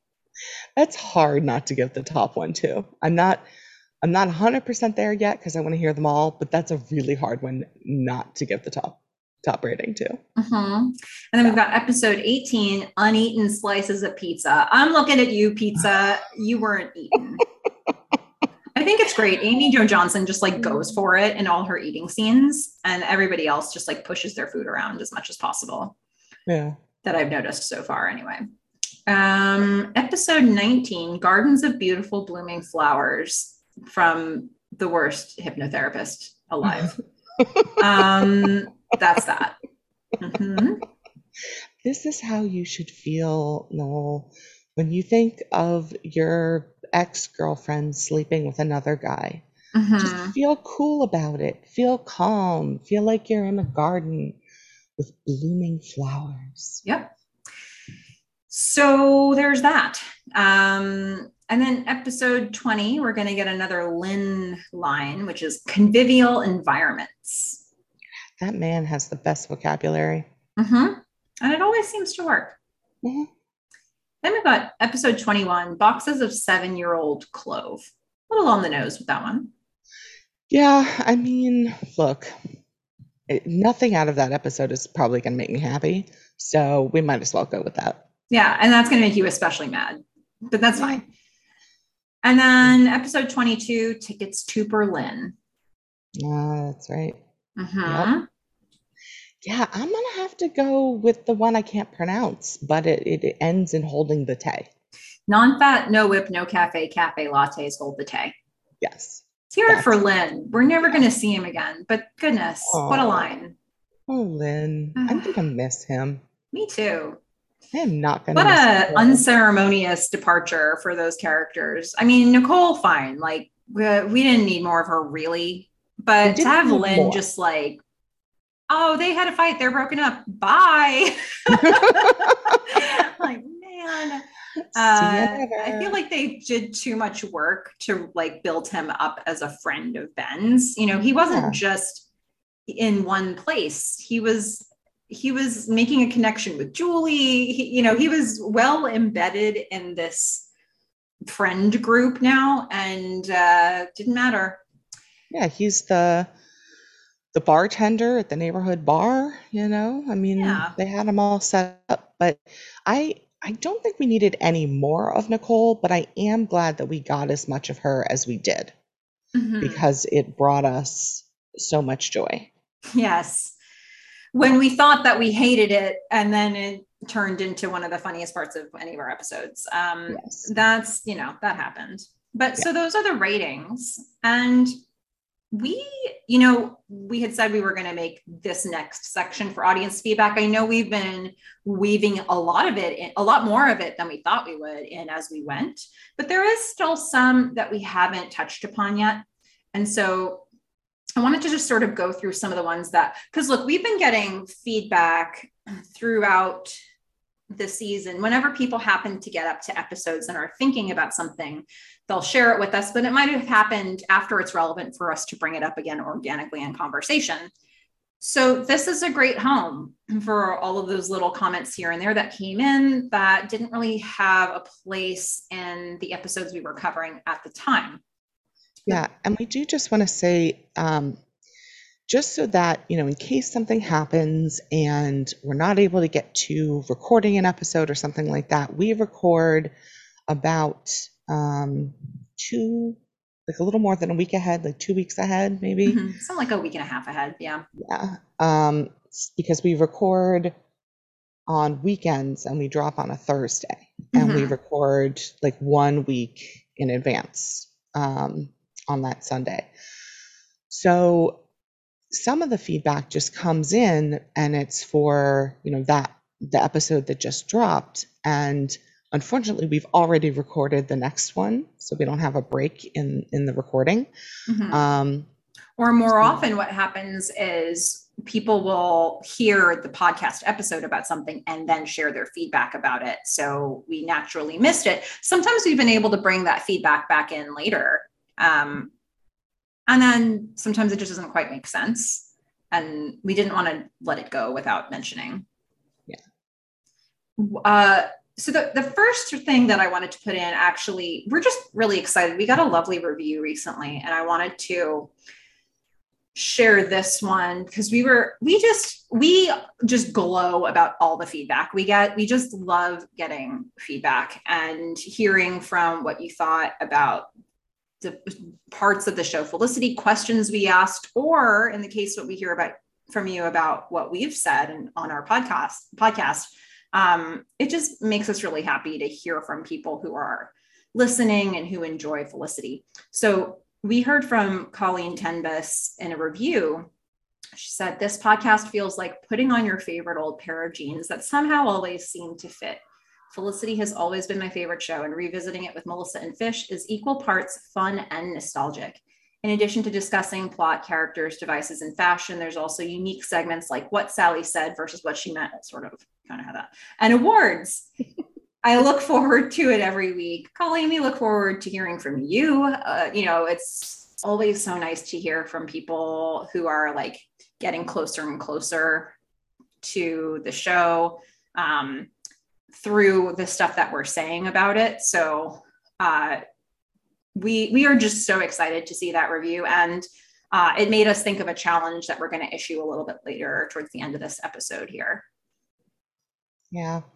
I mean, it's it's just really nice that um, you know you guys take time out of you know your days and and listen and also you know provide feedback and and provide um, something like a rating like this. So you know we're just very thankful to Colleen. Um, she's been participating quite a bit in in Instagram and you know just absolutely loving uh, her answers and her comments. So. Thank and we've been much. finding that there are people who like they come in frequently with little takes here and there or little comments here and there. We love that. And then there have also been people who've jumped in with like long emails to us, which we appreciate too.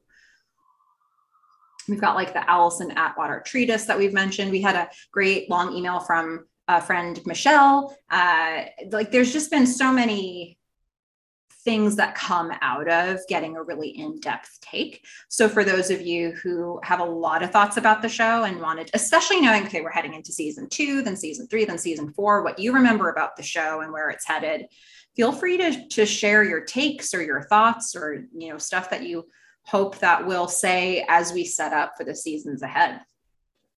Absolutely. Um, and any, you know, responses to our questions or questions that you have um, that you you want to hear um, more about or that we can do some research on or something like that. Um, just I'm also loving learning about the show from those of you who are such great fans and and know, you know, just little things that I never would have figured out. Mm-hmm. So we've got a few more pieces of feedback that are all just like uh, uh, minor topics here and there that people had comments about. Mostly, let's see. Uh, I'll bring back another one from Colleen. That's uh, uh, okay. So she says, "I'm glad the size of the dorm room came up. My freshman year, I lived in a bunked double, meaning it was a single sized room that they uh, bunked beds in and made two people live in. Felicity had given me unrealistic ideas about how big my room would be since I watched it in high school. Yeah, Felicity, the room, the size of Felicity and Megan's room, d- d- that's not real. No, no it's not. that's Not not, how all. it works. Uh, Yeah. Yeah. I mean, I think, Melissa, you've said that it was very difficult to even get all the furniture in your your room. I mean, you I could think- get the furniture in, but in a way that also people could maneuver in it. Mm, not a lot of configurations for that. Yeah. Uh, I mean, yeah, mine, at least my freshman one was this weird like L shape where our Mm. beds were very close to each other. but there was enough room in the like square portion of the room, or I guess other larger rectangle, um, where we could at least put like the closet and the desk. Mhm. So we were okay with it. But then again, didn't spend much time in there. Mm-hmm.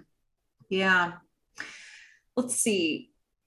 Okay, so we have another one on Elena and McGrath, and and sort of a purpose for why this might have been there. So at Angie Coder Kelly on Instagram said to us, Elena had a failed relationship with Blair, who cheated.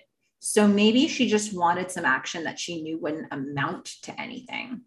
I think that's a really interesting look at like McGrath is the rebound. Hmm. Like there's no chance.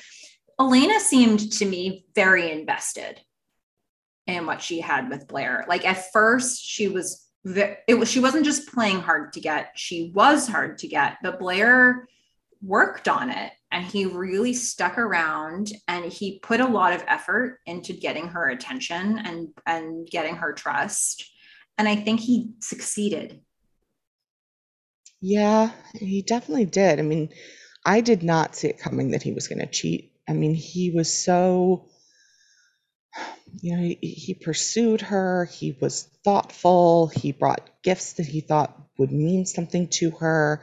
He said he was straight talking. Um, I mean, he really would have been convincing to me, you Mhm. know? So, I mean, I I did not I did not see that coming. yeah and then he hurts her and i think i think she really truly felt it. I think that episode friends at the end when you know she brings felicity to the the club to see you know if he went alone and they're just kind of hanging back looking to see his exit from the club at the end of the show.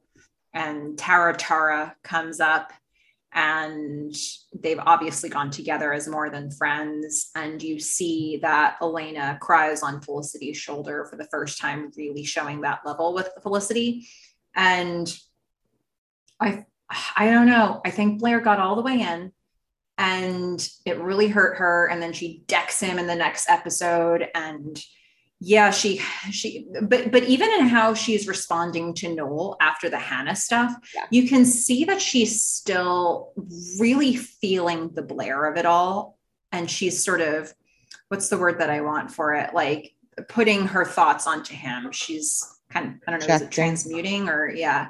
Um so it's it's very uh very present for her, even if we're not getting a lot of development from her character in the writing of the show, which is an absolute shame. We missed a lot of Elena towards the back half of season one. But I think this was something that was really on her mind. And so it's interesting to think of McGrath as a like a B-list sort of uh, this is going to be a rebound mean nothing mean it's it's so funny because it's the highest stakes and also the most impossible. So it's like maybe that was the spot she needed to fill. I mean, maybe. Um, I ha I don't know. I- certainly don't think she went into it consciously thinking it's going to be a rebound. I mean, he's a lot older than her, Mhm. and I think, you know, as someone who generally likes older guys, like she looked up at him, t- you know, as being this scientist, which also made him sexy because he was smart and he's older. But I think the maturity angle of it could definitely have something to do with Blair. Um, unfortunately, I think she just again picked a liar Mhm. And quite a good one at that. Yeah. So um, it also might just be Elena not being able to pick them In season one. Yeah. in season one, mm-hmm. which is all I know. Yeah. I think she'll do better at some point in the future, but Yeah. Not in season one. I did want to bring up just on Instagram, uh, two people had the reaction I did. Uh, again, Aunt Mary 72 and also Smallville Aesthetic. Uh, both just put the barfing emoji, which yeah. I know is upsetting to Melissa. It's accurate, but it's not ha- not something that makes me happy. But neither does the whole storyline. yeah. Um, but that was pretty much my reaction, which I apologized at the time for, saying that my thought was gag me with a fork. Yeah. Um, yeah. Yeah. I it's it's been good to see that everybody kind of had this. There hasn't been well, I don't know. Maybe we've been kind of leading the witness here because uh, if you do again, if well, you like don't put me in this category, no, no, this is your request. Yeah, I well, have not made this request. If you like McClana, we do want to hear from you. I mean, like. Uh, we just it's interesting like i maybe thought there'd be a few people who'd be like oh mcgrath's so sexy or so like i don't know but uh, we have not gotten that wow that has been not. totally absent from all feedback that we've received so far. So I don't know. It's yeah, I'm one been... of those people who says, you know, look, if you think McGrath is super sexy, um, maybe just keep that to yourself. I don't know. I think lie. it's okay to say it. I wonder when they were making this show, I wonder what they thought people were going to. I wonder if they were trying to make it so everybody was disgusted with it. Or if they thought like they had gotten the you know like is chris sarandon like i don't know. Like did they think that it was going to land a little differently? Because i have to say that there have been other shows and i'm not going to name any and spoil anything but like there have been other shows where they have done teacher student relationships and in fact any show that i can think of that, that has done it has done it with a high school student. So and they didn't necessarily elicit the same disgust reaction. So usually a guy and a mm-hmm. female teacher. Uh, um, not always. Not always. I can think of I think cases a lot in both directions. Ones, yeah. And I think people have often reservations when they think about those storylines, but they don't necessarily have this reaction. Yeah, but I also feel like a lot of the time the teacher is close in age. That could be um, it too. But it's also worse when it's in high school. Um, yeah. And I think a lot of the, the, in the times that I've seen it before, I more believed that there was real, like with McGrath, it's like, ooh, how many times has he done this before? Like Elena's just lot. there, you know? And I think it's a little different with the other stuff I've seen where it's like, no, this is a relationship yeah. Um, genuine connection. There's a genuine connection. Again, you tend to still have a reservation about the storyline, but when there feels like there's a genuine connection, it's like a just different thing to unpack than what this feels like. So I do wonder at the time the writers were writing this show, did they know how comfortably this was going to land in the we don't want to hear about it category? Um, I think so. I think they cut it in ways that made it very clear that maybe they had tested this with some audiences and they were like, ah, don't show us that. Um, okay, the hmm. other thing about yeah. McGrath is I like he's not that old, all right, but well, he's not this old, but I just feel like he has old man smell. Like I don't know how to explain it, but I just feel like you can. So like we're so sorry, Chris Sarandon. You're a perfectly fine person. I don't know. And it's not him, it's McGrath as a character. And yeah. especially the like morning after way that he woke up in the bed. Yeah. I was like, this dude smells. It wasn't sexy. It was not sexy. Oh boy. Well, we also have two items of feedback regarding another not so sexy character, but how not sexy is debatable. So, Nicole, let's talk about Nicole. Uh, yeah. uh, here's a here's an interesting one. At Queen Shalana 75 says Nicole had more chemistry than Julie with the little shrug shoulders emoji. Whoa, shots fired. Okay, fish. Nicole had more chemistry than Julie. Go. I agree. No. I agree. Um, with Ben, I would assume Ben. is what she meant. Yeah. yeah, because you know, Ben is is like bashful and he's like trying to resist her and he's got the smile and he's sexy while he's doing it and she's doing her thing with sometimes clothes on, sometimes no clothes on. Mhm. And and Julie is very heavy. Like I even when he's pursuing her at first, it's like no, like I don't want to like you know the scenes that I keep talking about, you know, he does have some little smiles. He does uh you know have those intimate moments of them sitting on or laying on the bed together, but it's not uh it's not it's almost like they skipped the early part of the relationship because they just jumped in to so much heavy stuff. So you miss all of the flirty, you know, back and forth, like the I don't want to say the good part, but like the part you shouldn't miss is like Mhm. the early days of the relationship. And we don't get to see that, but we get to only see that for Nicole. Yeah. And it reminds me when we had the episode where they were just about to break. Was it finally where, you know, at the end of that episode, Felicity calls Ben is like, okay, well, we're going to get that uh, taxi together to the airport, right? And Ben's like, you know what? I'm actually not going back. And then when he hangs up the phone, he lies back down in bed and Julie's there and he just kind of like hugs her and spoons her. And you at the time were like, whoa, did they just like jump into bed together? I was like, well, technically they are in bed, but like this is not them in a relationship because we will see, you know, some episodes ahead of that, that they actually have a conversation about should they start something or not.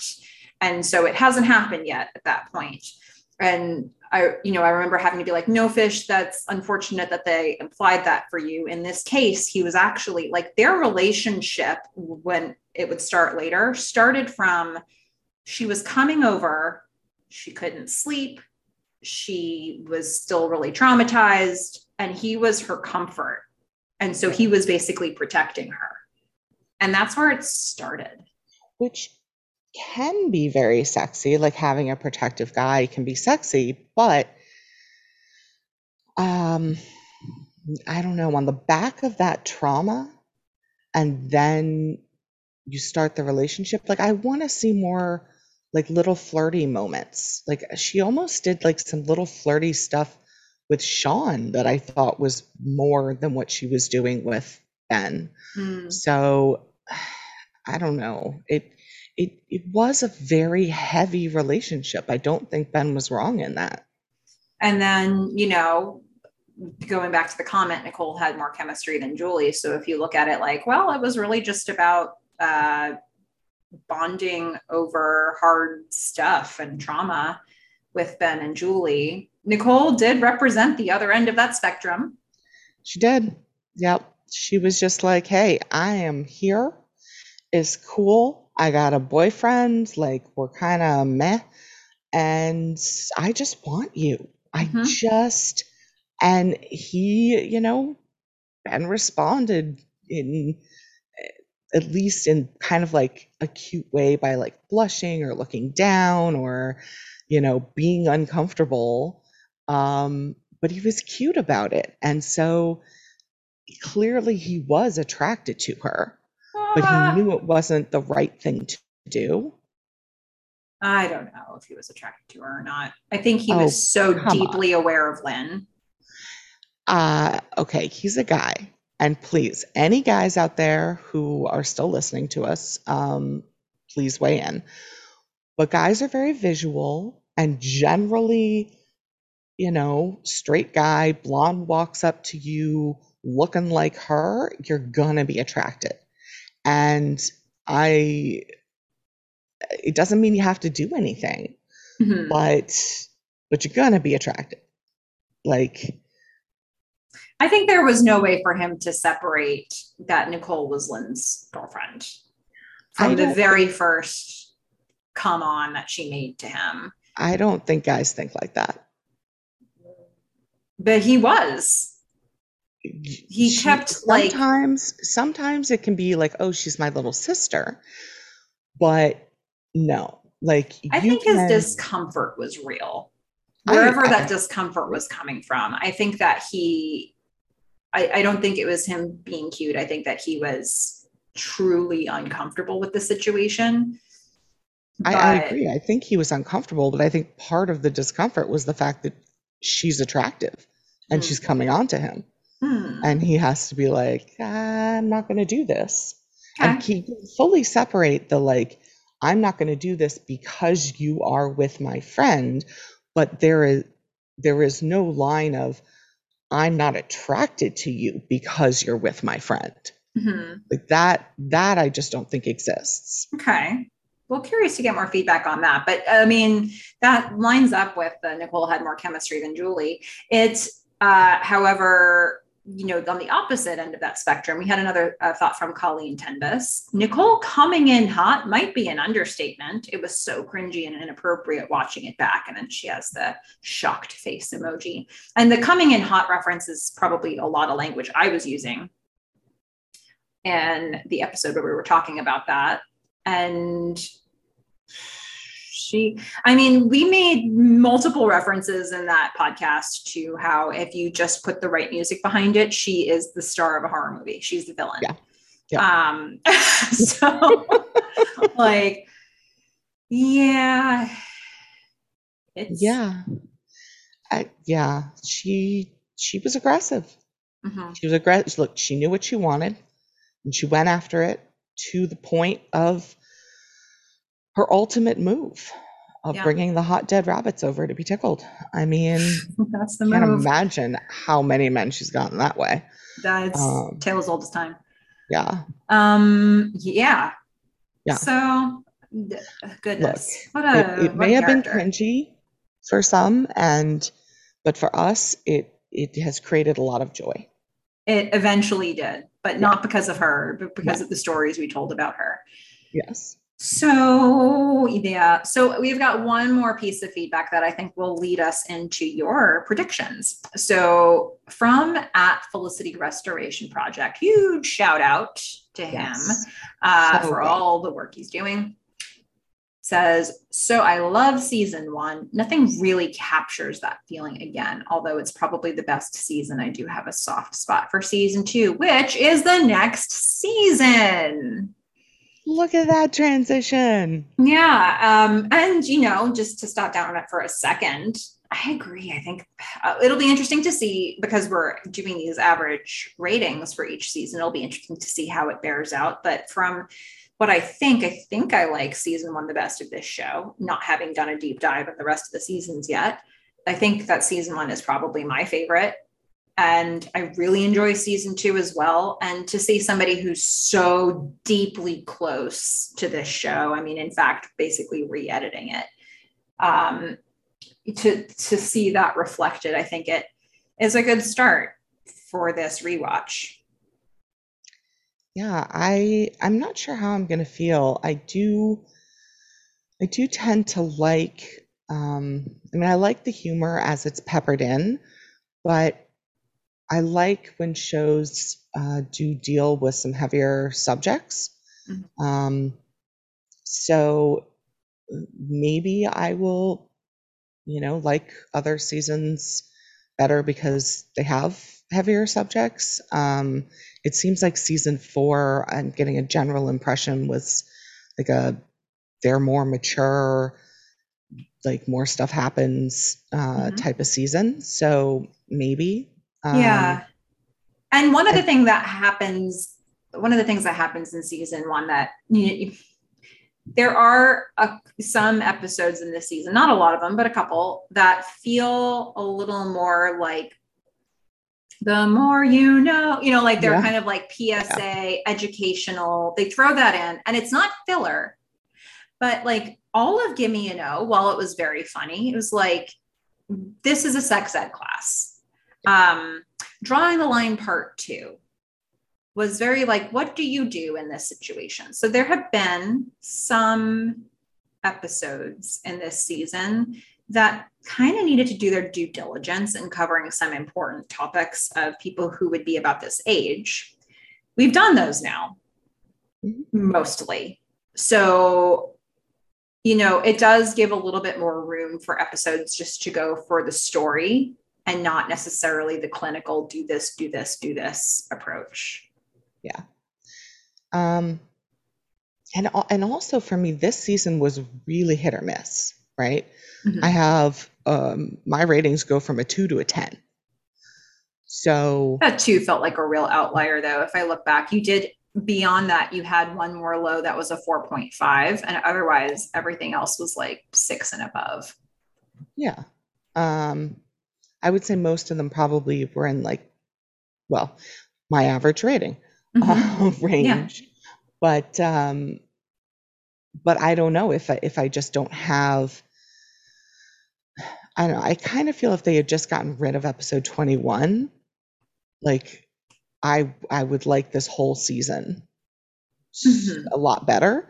Okay. But because they did that and it is so fresh, um I don't know, maybe I'll feel d- differently about it after season 2. Um but it it was unfortunate for me, but that's yeah. okay. It is what it is. I I have it has been washed away in the the final season, the final episode. So I'm fine with everything moving forward. So I feel like I can kind of maybe put it in a box and ignore it the way the way that you talk about some stuff. Yeah. Uh, you're like just just pretend that didn't happen. I so. guess you just make those decisions. It's not really a way that I used to look at shows, but I think I'm having to start doing that now because yeah. I think sometimes writers don't know. And it's one of those things about television where they're producing so many episodes, they don't have the same people like spearheading the writing or the directing on each episode because they can't do that. They have to turn around so many episodes so quickly. And so you get new people coming in, new voices who are coming into the show some there may be some spec scripts and i think we could probably spot those you know the love love and marriage i'm looking at you. Um like there's some stuff in there that's just like oh what's all this? And and you know every now and then they may be bringing somebody in who doesn't really know the history of the show or get the vibe of the show or know the characters as well. And then you know do you take what they put out there as gospel or do you it's part of the character, but is it? I think a lot of times I try to find a way to explain it, but sometimes I just can't. Yeah. Yeah, I'm listening to this um this interesting podcast. I've just started it uh, by a guy named Tim Riehl. Um and it's called something like it's got this really long name. It's like the something like the the fun we have while in the house. I mean, it's basically a show, uh, not a show, but a podcast about entertainment mm-hmm. and his love of the entertainment industry. And one of the things he talks about is the fact that when you set up uh, a show like this, you usually have the big hitters coming in. And like the showrunner, you know, your J.J. Abrams, um, they're going to sort of generally set what's happening during the season. Mm-hmm. Um, and so they'll they'll write something at the beginning, the first, you know, you know, four or five episodes, and they'll write at the end. And then they might be doing a couple of things in the middle. But in between those is sort of an opportunity for, you know, the uh, the other writers to come in and you know, get their shot at, at writing some episodes and learning and, and stuff like that. But they are not allowed to change the, the specific dynamics between characters. Mm-hmm. You know, they're not allowed to make any major shifts uh, kind of along the way. And uh, my guess is some of these episodes, like Drawing the Line, part one and two, and things like that, were already planned out mm-hmm. um, by kind of the head people, and so you know they could be written. Um, but it's something that I'm going to watch out for as I look at these different shows that I'm watching now, where it's like you start really well, you end really well, you might have a couple things in the middle, but generally in the middle, things can um, either get a little boring because stuff isn't happening or um, like relationships aren't changing because the, the writers that are working on those aren't allowed to make shifts. And I think that uh, television is changing a little bit too in terms of episode count. And I think that does impact some of these, um, the story structure. You know, I think that, like you said, um, when they when they break story when a writer's room breaks story they probably start with these major tent poles of things they know they need to happen in the season. They probably have like we're going to start here we want to end here here are a couple major things we want to happen in the middle. And then they probably start breaking episode by episode and saying all right how do we connect the dots here? How do we get from one place to the next? And so I think there's probably multiple levels, and then you'll start actually working on the writing of the, the specific episodes, and they'll task people with that. And when you've got a season that's 22 episodes long, you know, when we look back further in time in the television landscape, this was the norm, seeing seeing seasons of shows that were running 20 plus episodes. That's a lot of story to tell. It's a lot of probably filler episodes that are doing exactly what you said, them saying, okay, we need a spec script to just fill the gaps, but not necessarily change the structure of which characters are with whom. Uh, I think that often happens with like holiday episodes. Um, you, yeah. you, you can even spot. I really do think Love and Marriage was like that in this one. It's an example of an episode that kind of spins wheels a little bit, gives you some new information, but doesn't massively change anything.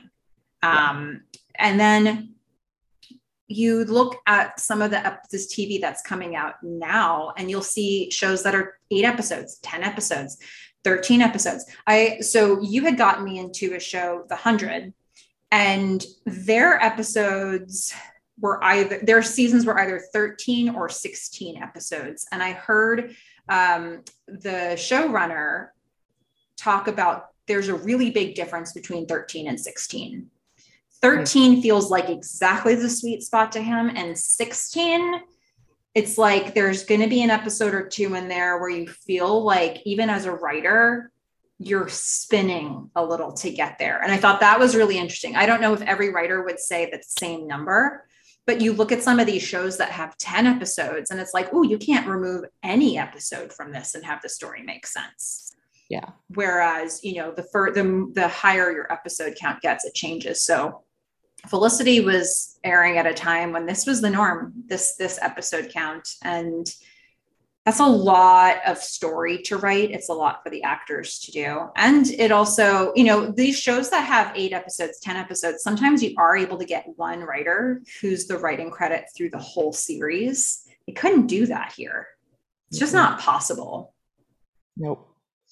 And you do. You have to go to a writer's room. So there's going to be multiple, you know, input and and that's one of the reasons that I I guess I was so disappointed in the Force was because it was, you know, it was at the end it was J.J. Abrams and maybe I should have seen that coming but I don't know I didn't maybe it was the future J.J. Abrams coming out in that one yeah. You know it was like his chance to do he you know he probably wasn't that interested in the story he was creating with felicity because we're going to see him as a guy who dips far more into sci-fi and star wars and like you know mm-hmm. there's th- these are worlds that he gets much further into after the show ends. The very next show he did was alias. You know it was like okay well what if we took felicity but we like made her a spy with cool gadgets?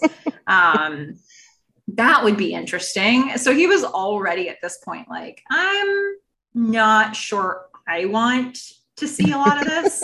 um, but those of us who loved the deep character relationships and and you know building plot like this, we we loved it. But he was going to start veering in a new direction very soon. Yeah. Um, but before we get to your so you know that was kind of setting us up for your predictions but before we do that i just wanted to remind everybody if you want to get us feedback how do you do that? Well let me tell you how you do that. So you can email us at the melissa fish at gmail.com that's melissa with one l two s's the melissa fish at gmail.com we love to hear from you. We're going to have a little break coming up that we'll remind you about in a minute so this is a good time to get your feedback in and share your thoughts with us so that we can talk about that more in season two and three and four. Uh, if you want to find us on Instagram, there's so many cool people hanging out at Felicity Podcast with us. So that is a fun place to be. And when we, you know, we are going to take a couple weeks off here, but when we get back into it, if you want to know when we drop that next episode, you can, wherever you're listening to this show, check the show notes, sign up for our newsletter, and we make sure to tell people when that episode is ne- the next episode drops each time it does. So that is how you can get us more feedback or continue to connect with us. But knowing that we have season two coming up, I am very curious where you think this show is headed, Fish. They left us on a cliffhanger. They've left a lot of things messy. And what are your predictions for season two or beyond? Uh, I think these are all kind of predictions for just season two. Perfect. Um, so I have 10 predictions, and I know that you can neither confirm nor deny any of them. Mhm. So I will just let you know what they are, and you can have meaningful silences slash laughing at me with uh, those who know what's happening. Yeah, I'll probably say, oh, and wow, a lot. okay, so my first prediction is at the start of the next school year, nothing will be resolved between Ben and Noel and Felicity. And maybe it's just me, but I feel like a lot of shows do this. So I have a feeling that Felicity will go on the road trip with Ben, but then one of the two of them will fuck it up and they won't be together when school starts. And then Noel's going to come back like just as thirsty as ever and boom, triangle again. So, don't know, but I feel like like her choice is not really going to matter. Um and- Aha. okay. See how many different sounds I can make. That mean nothing. All right. So, my second prediction is that Elena will KO McGrath. So, she's going to get hurt. McGrath's going to get fired. And then Elena is going to punch him in the face. That may be more of a, a like a desire than mm-hmm. a prediction, but yeah, that's that's my second prediction. Oh, Um, three, Richard and Noel will end up roommates. Just really want to see that happen. Um, I'm, you know, I mean, I understand Richard's going to become more of a character, you know, more integrated in the plot. I'm like, how does that happen? Well, they could end up roommates, and then we like keep him in there. Um, hmm. All right, fourth prediction. Julie gets cancer, but uses the power of magic, uh, power of music to get through it. Oh my god. Because Julie just gets all the crap, you know. She she just bad things seem to happen in this girl. So I'm like, Yeah. what's worse than being raped? I mean, mm. but all right, now she's going to get cancer. And Wow. um but but she won't die and everyone will rally around her and that's how she continues to be friends with everyone. you are relentless. yeah, they're just predictions and you have to remember I'm the cynic here. Yeah. Um well, I mean, to be fair, they give her heavy storylines yeah, all the time. right? So here we go. I'm like they got to keep raising the stakes on her. I can't even imagine what I'm going to predict for season 3 and 4. Mhm. Um, okay. Uh, Feli- uh, so prediction five. Felicity continues not to choose between art and medicine, and this is going to really stress her out. And Elena is not going to help. Okay. So that is my fifth. Um, six. At some point, Felicity and Ben will start to date, but they will break up before the season finale, and Javier will treat it as his own personal soap opera.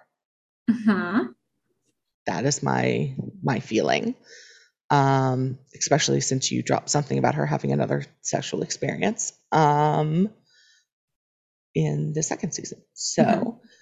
Uh, so prediction seven Sean will hook an investor for one of his ideas, but it will flop. Poor Sean. Okay. Um, so that's my Sean prediction. Uh, prediction eight Megan is a better RA than Felicity. I think Felicity is going to give freshmen a lot of bad advice, often passed on from Noel. Like she's just going to continue the cycle. hmm Uh, and prediction nine is related.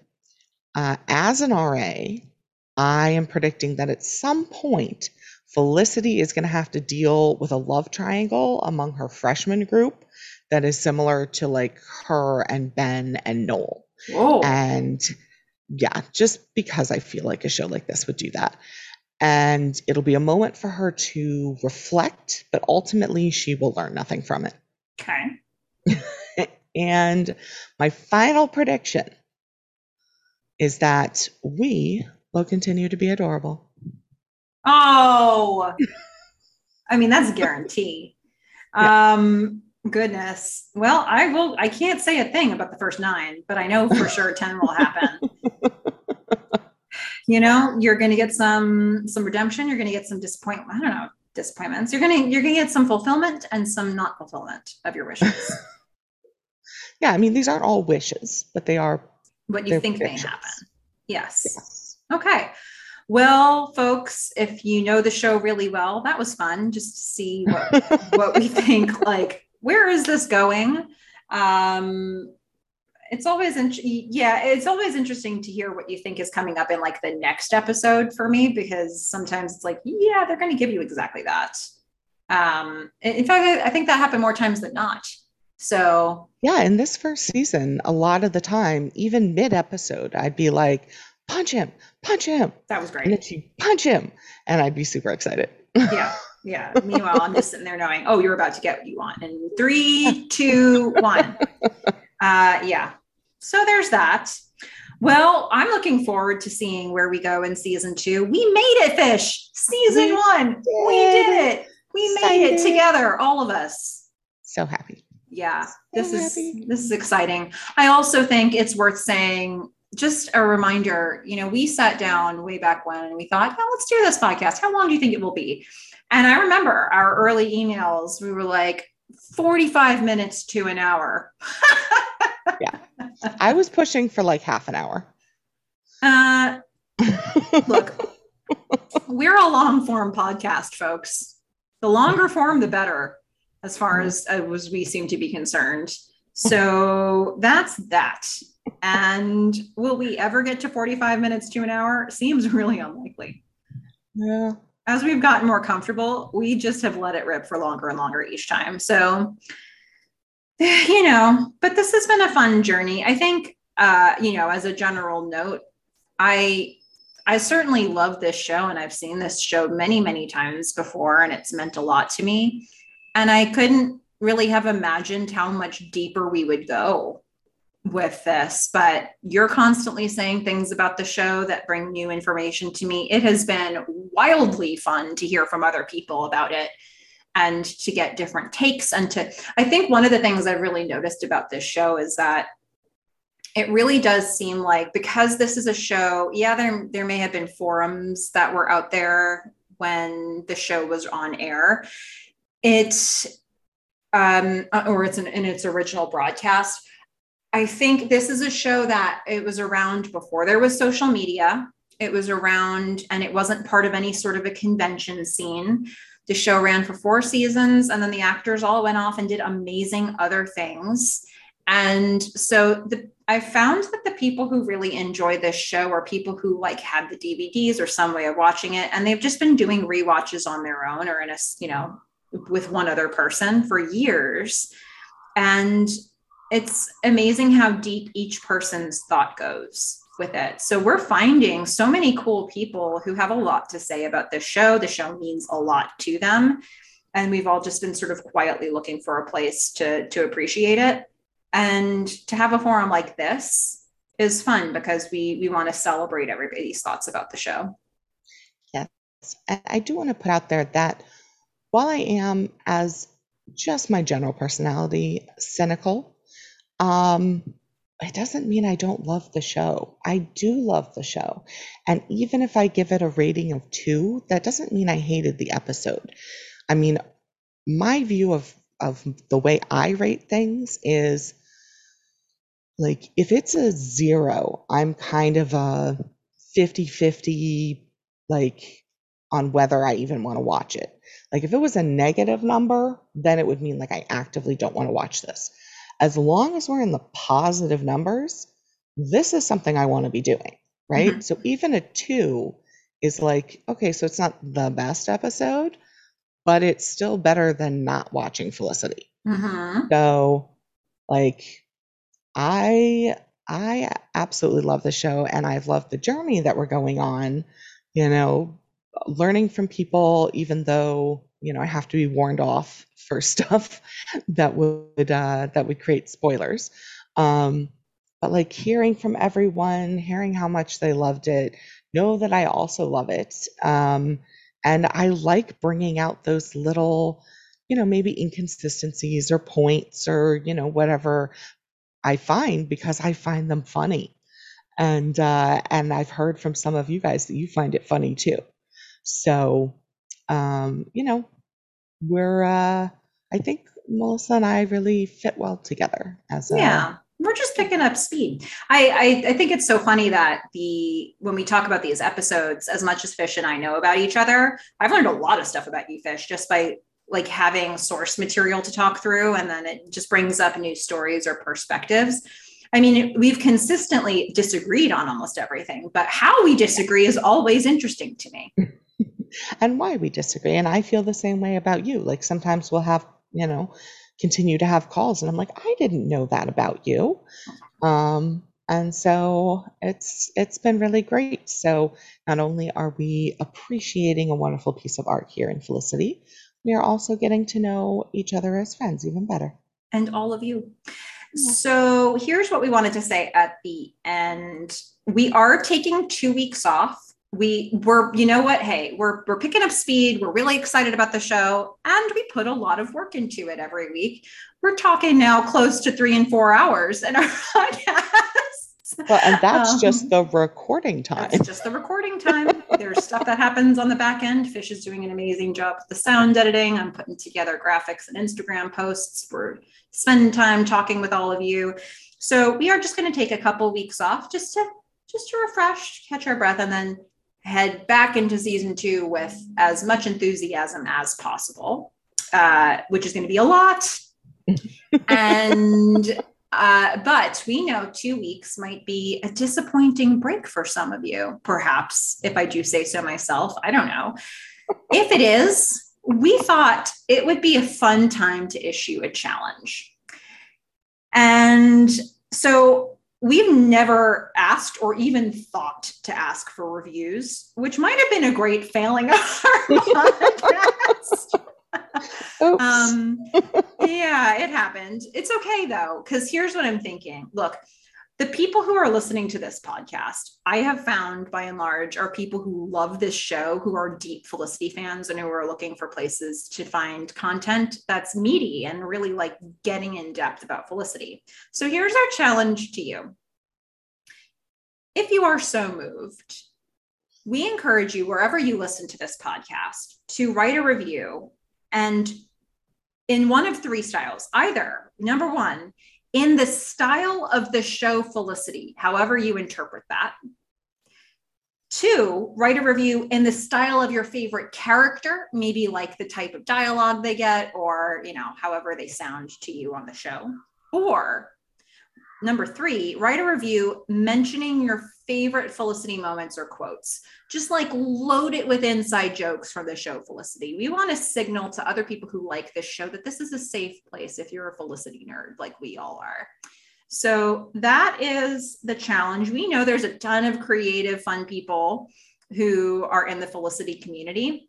So we thought it would be fun if, like, yeah, not just like have a review that's like, oh, it's fun, but just to like bring the show Felicity into it for you.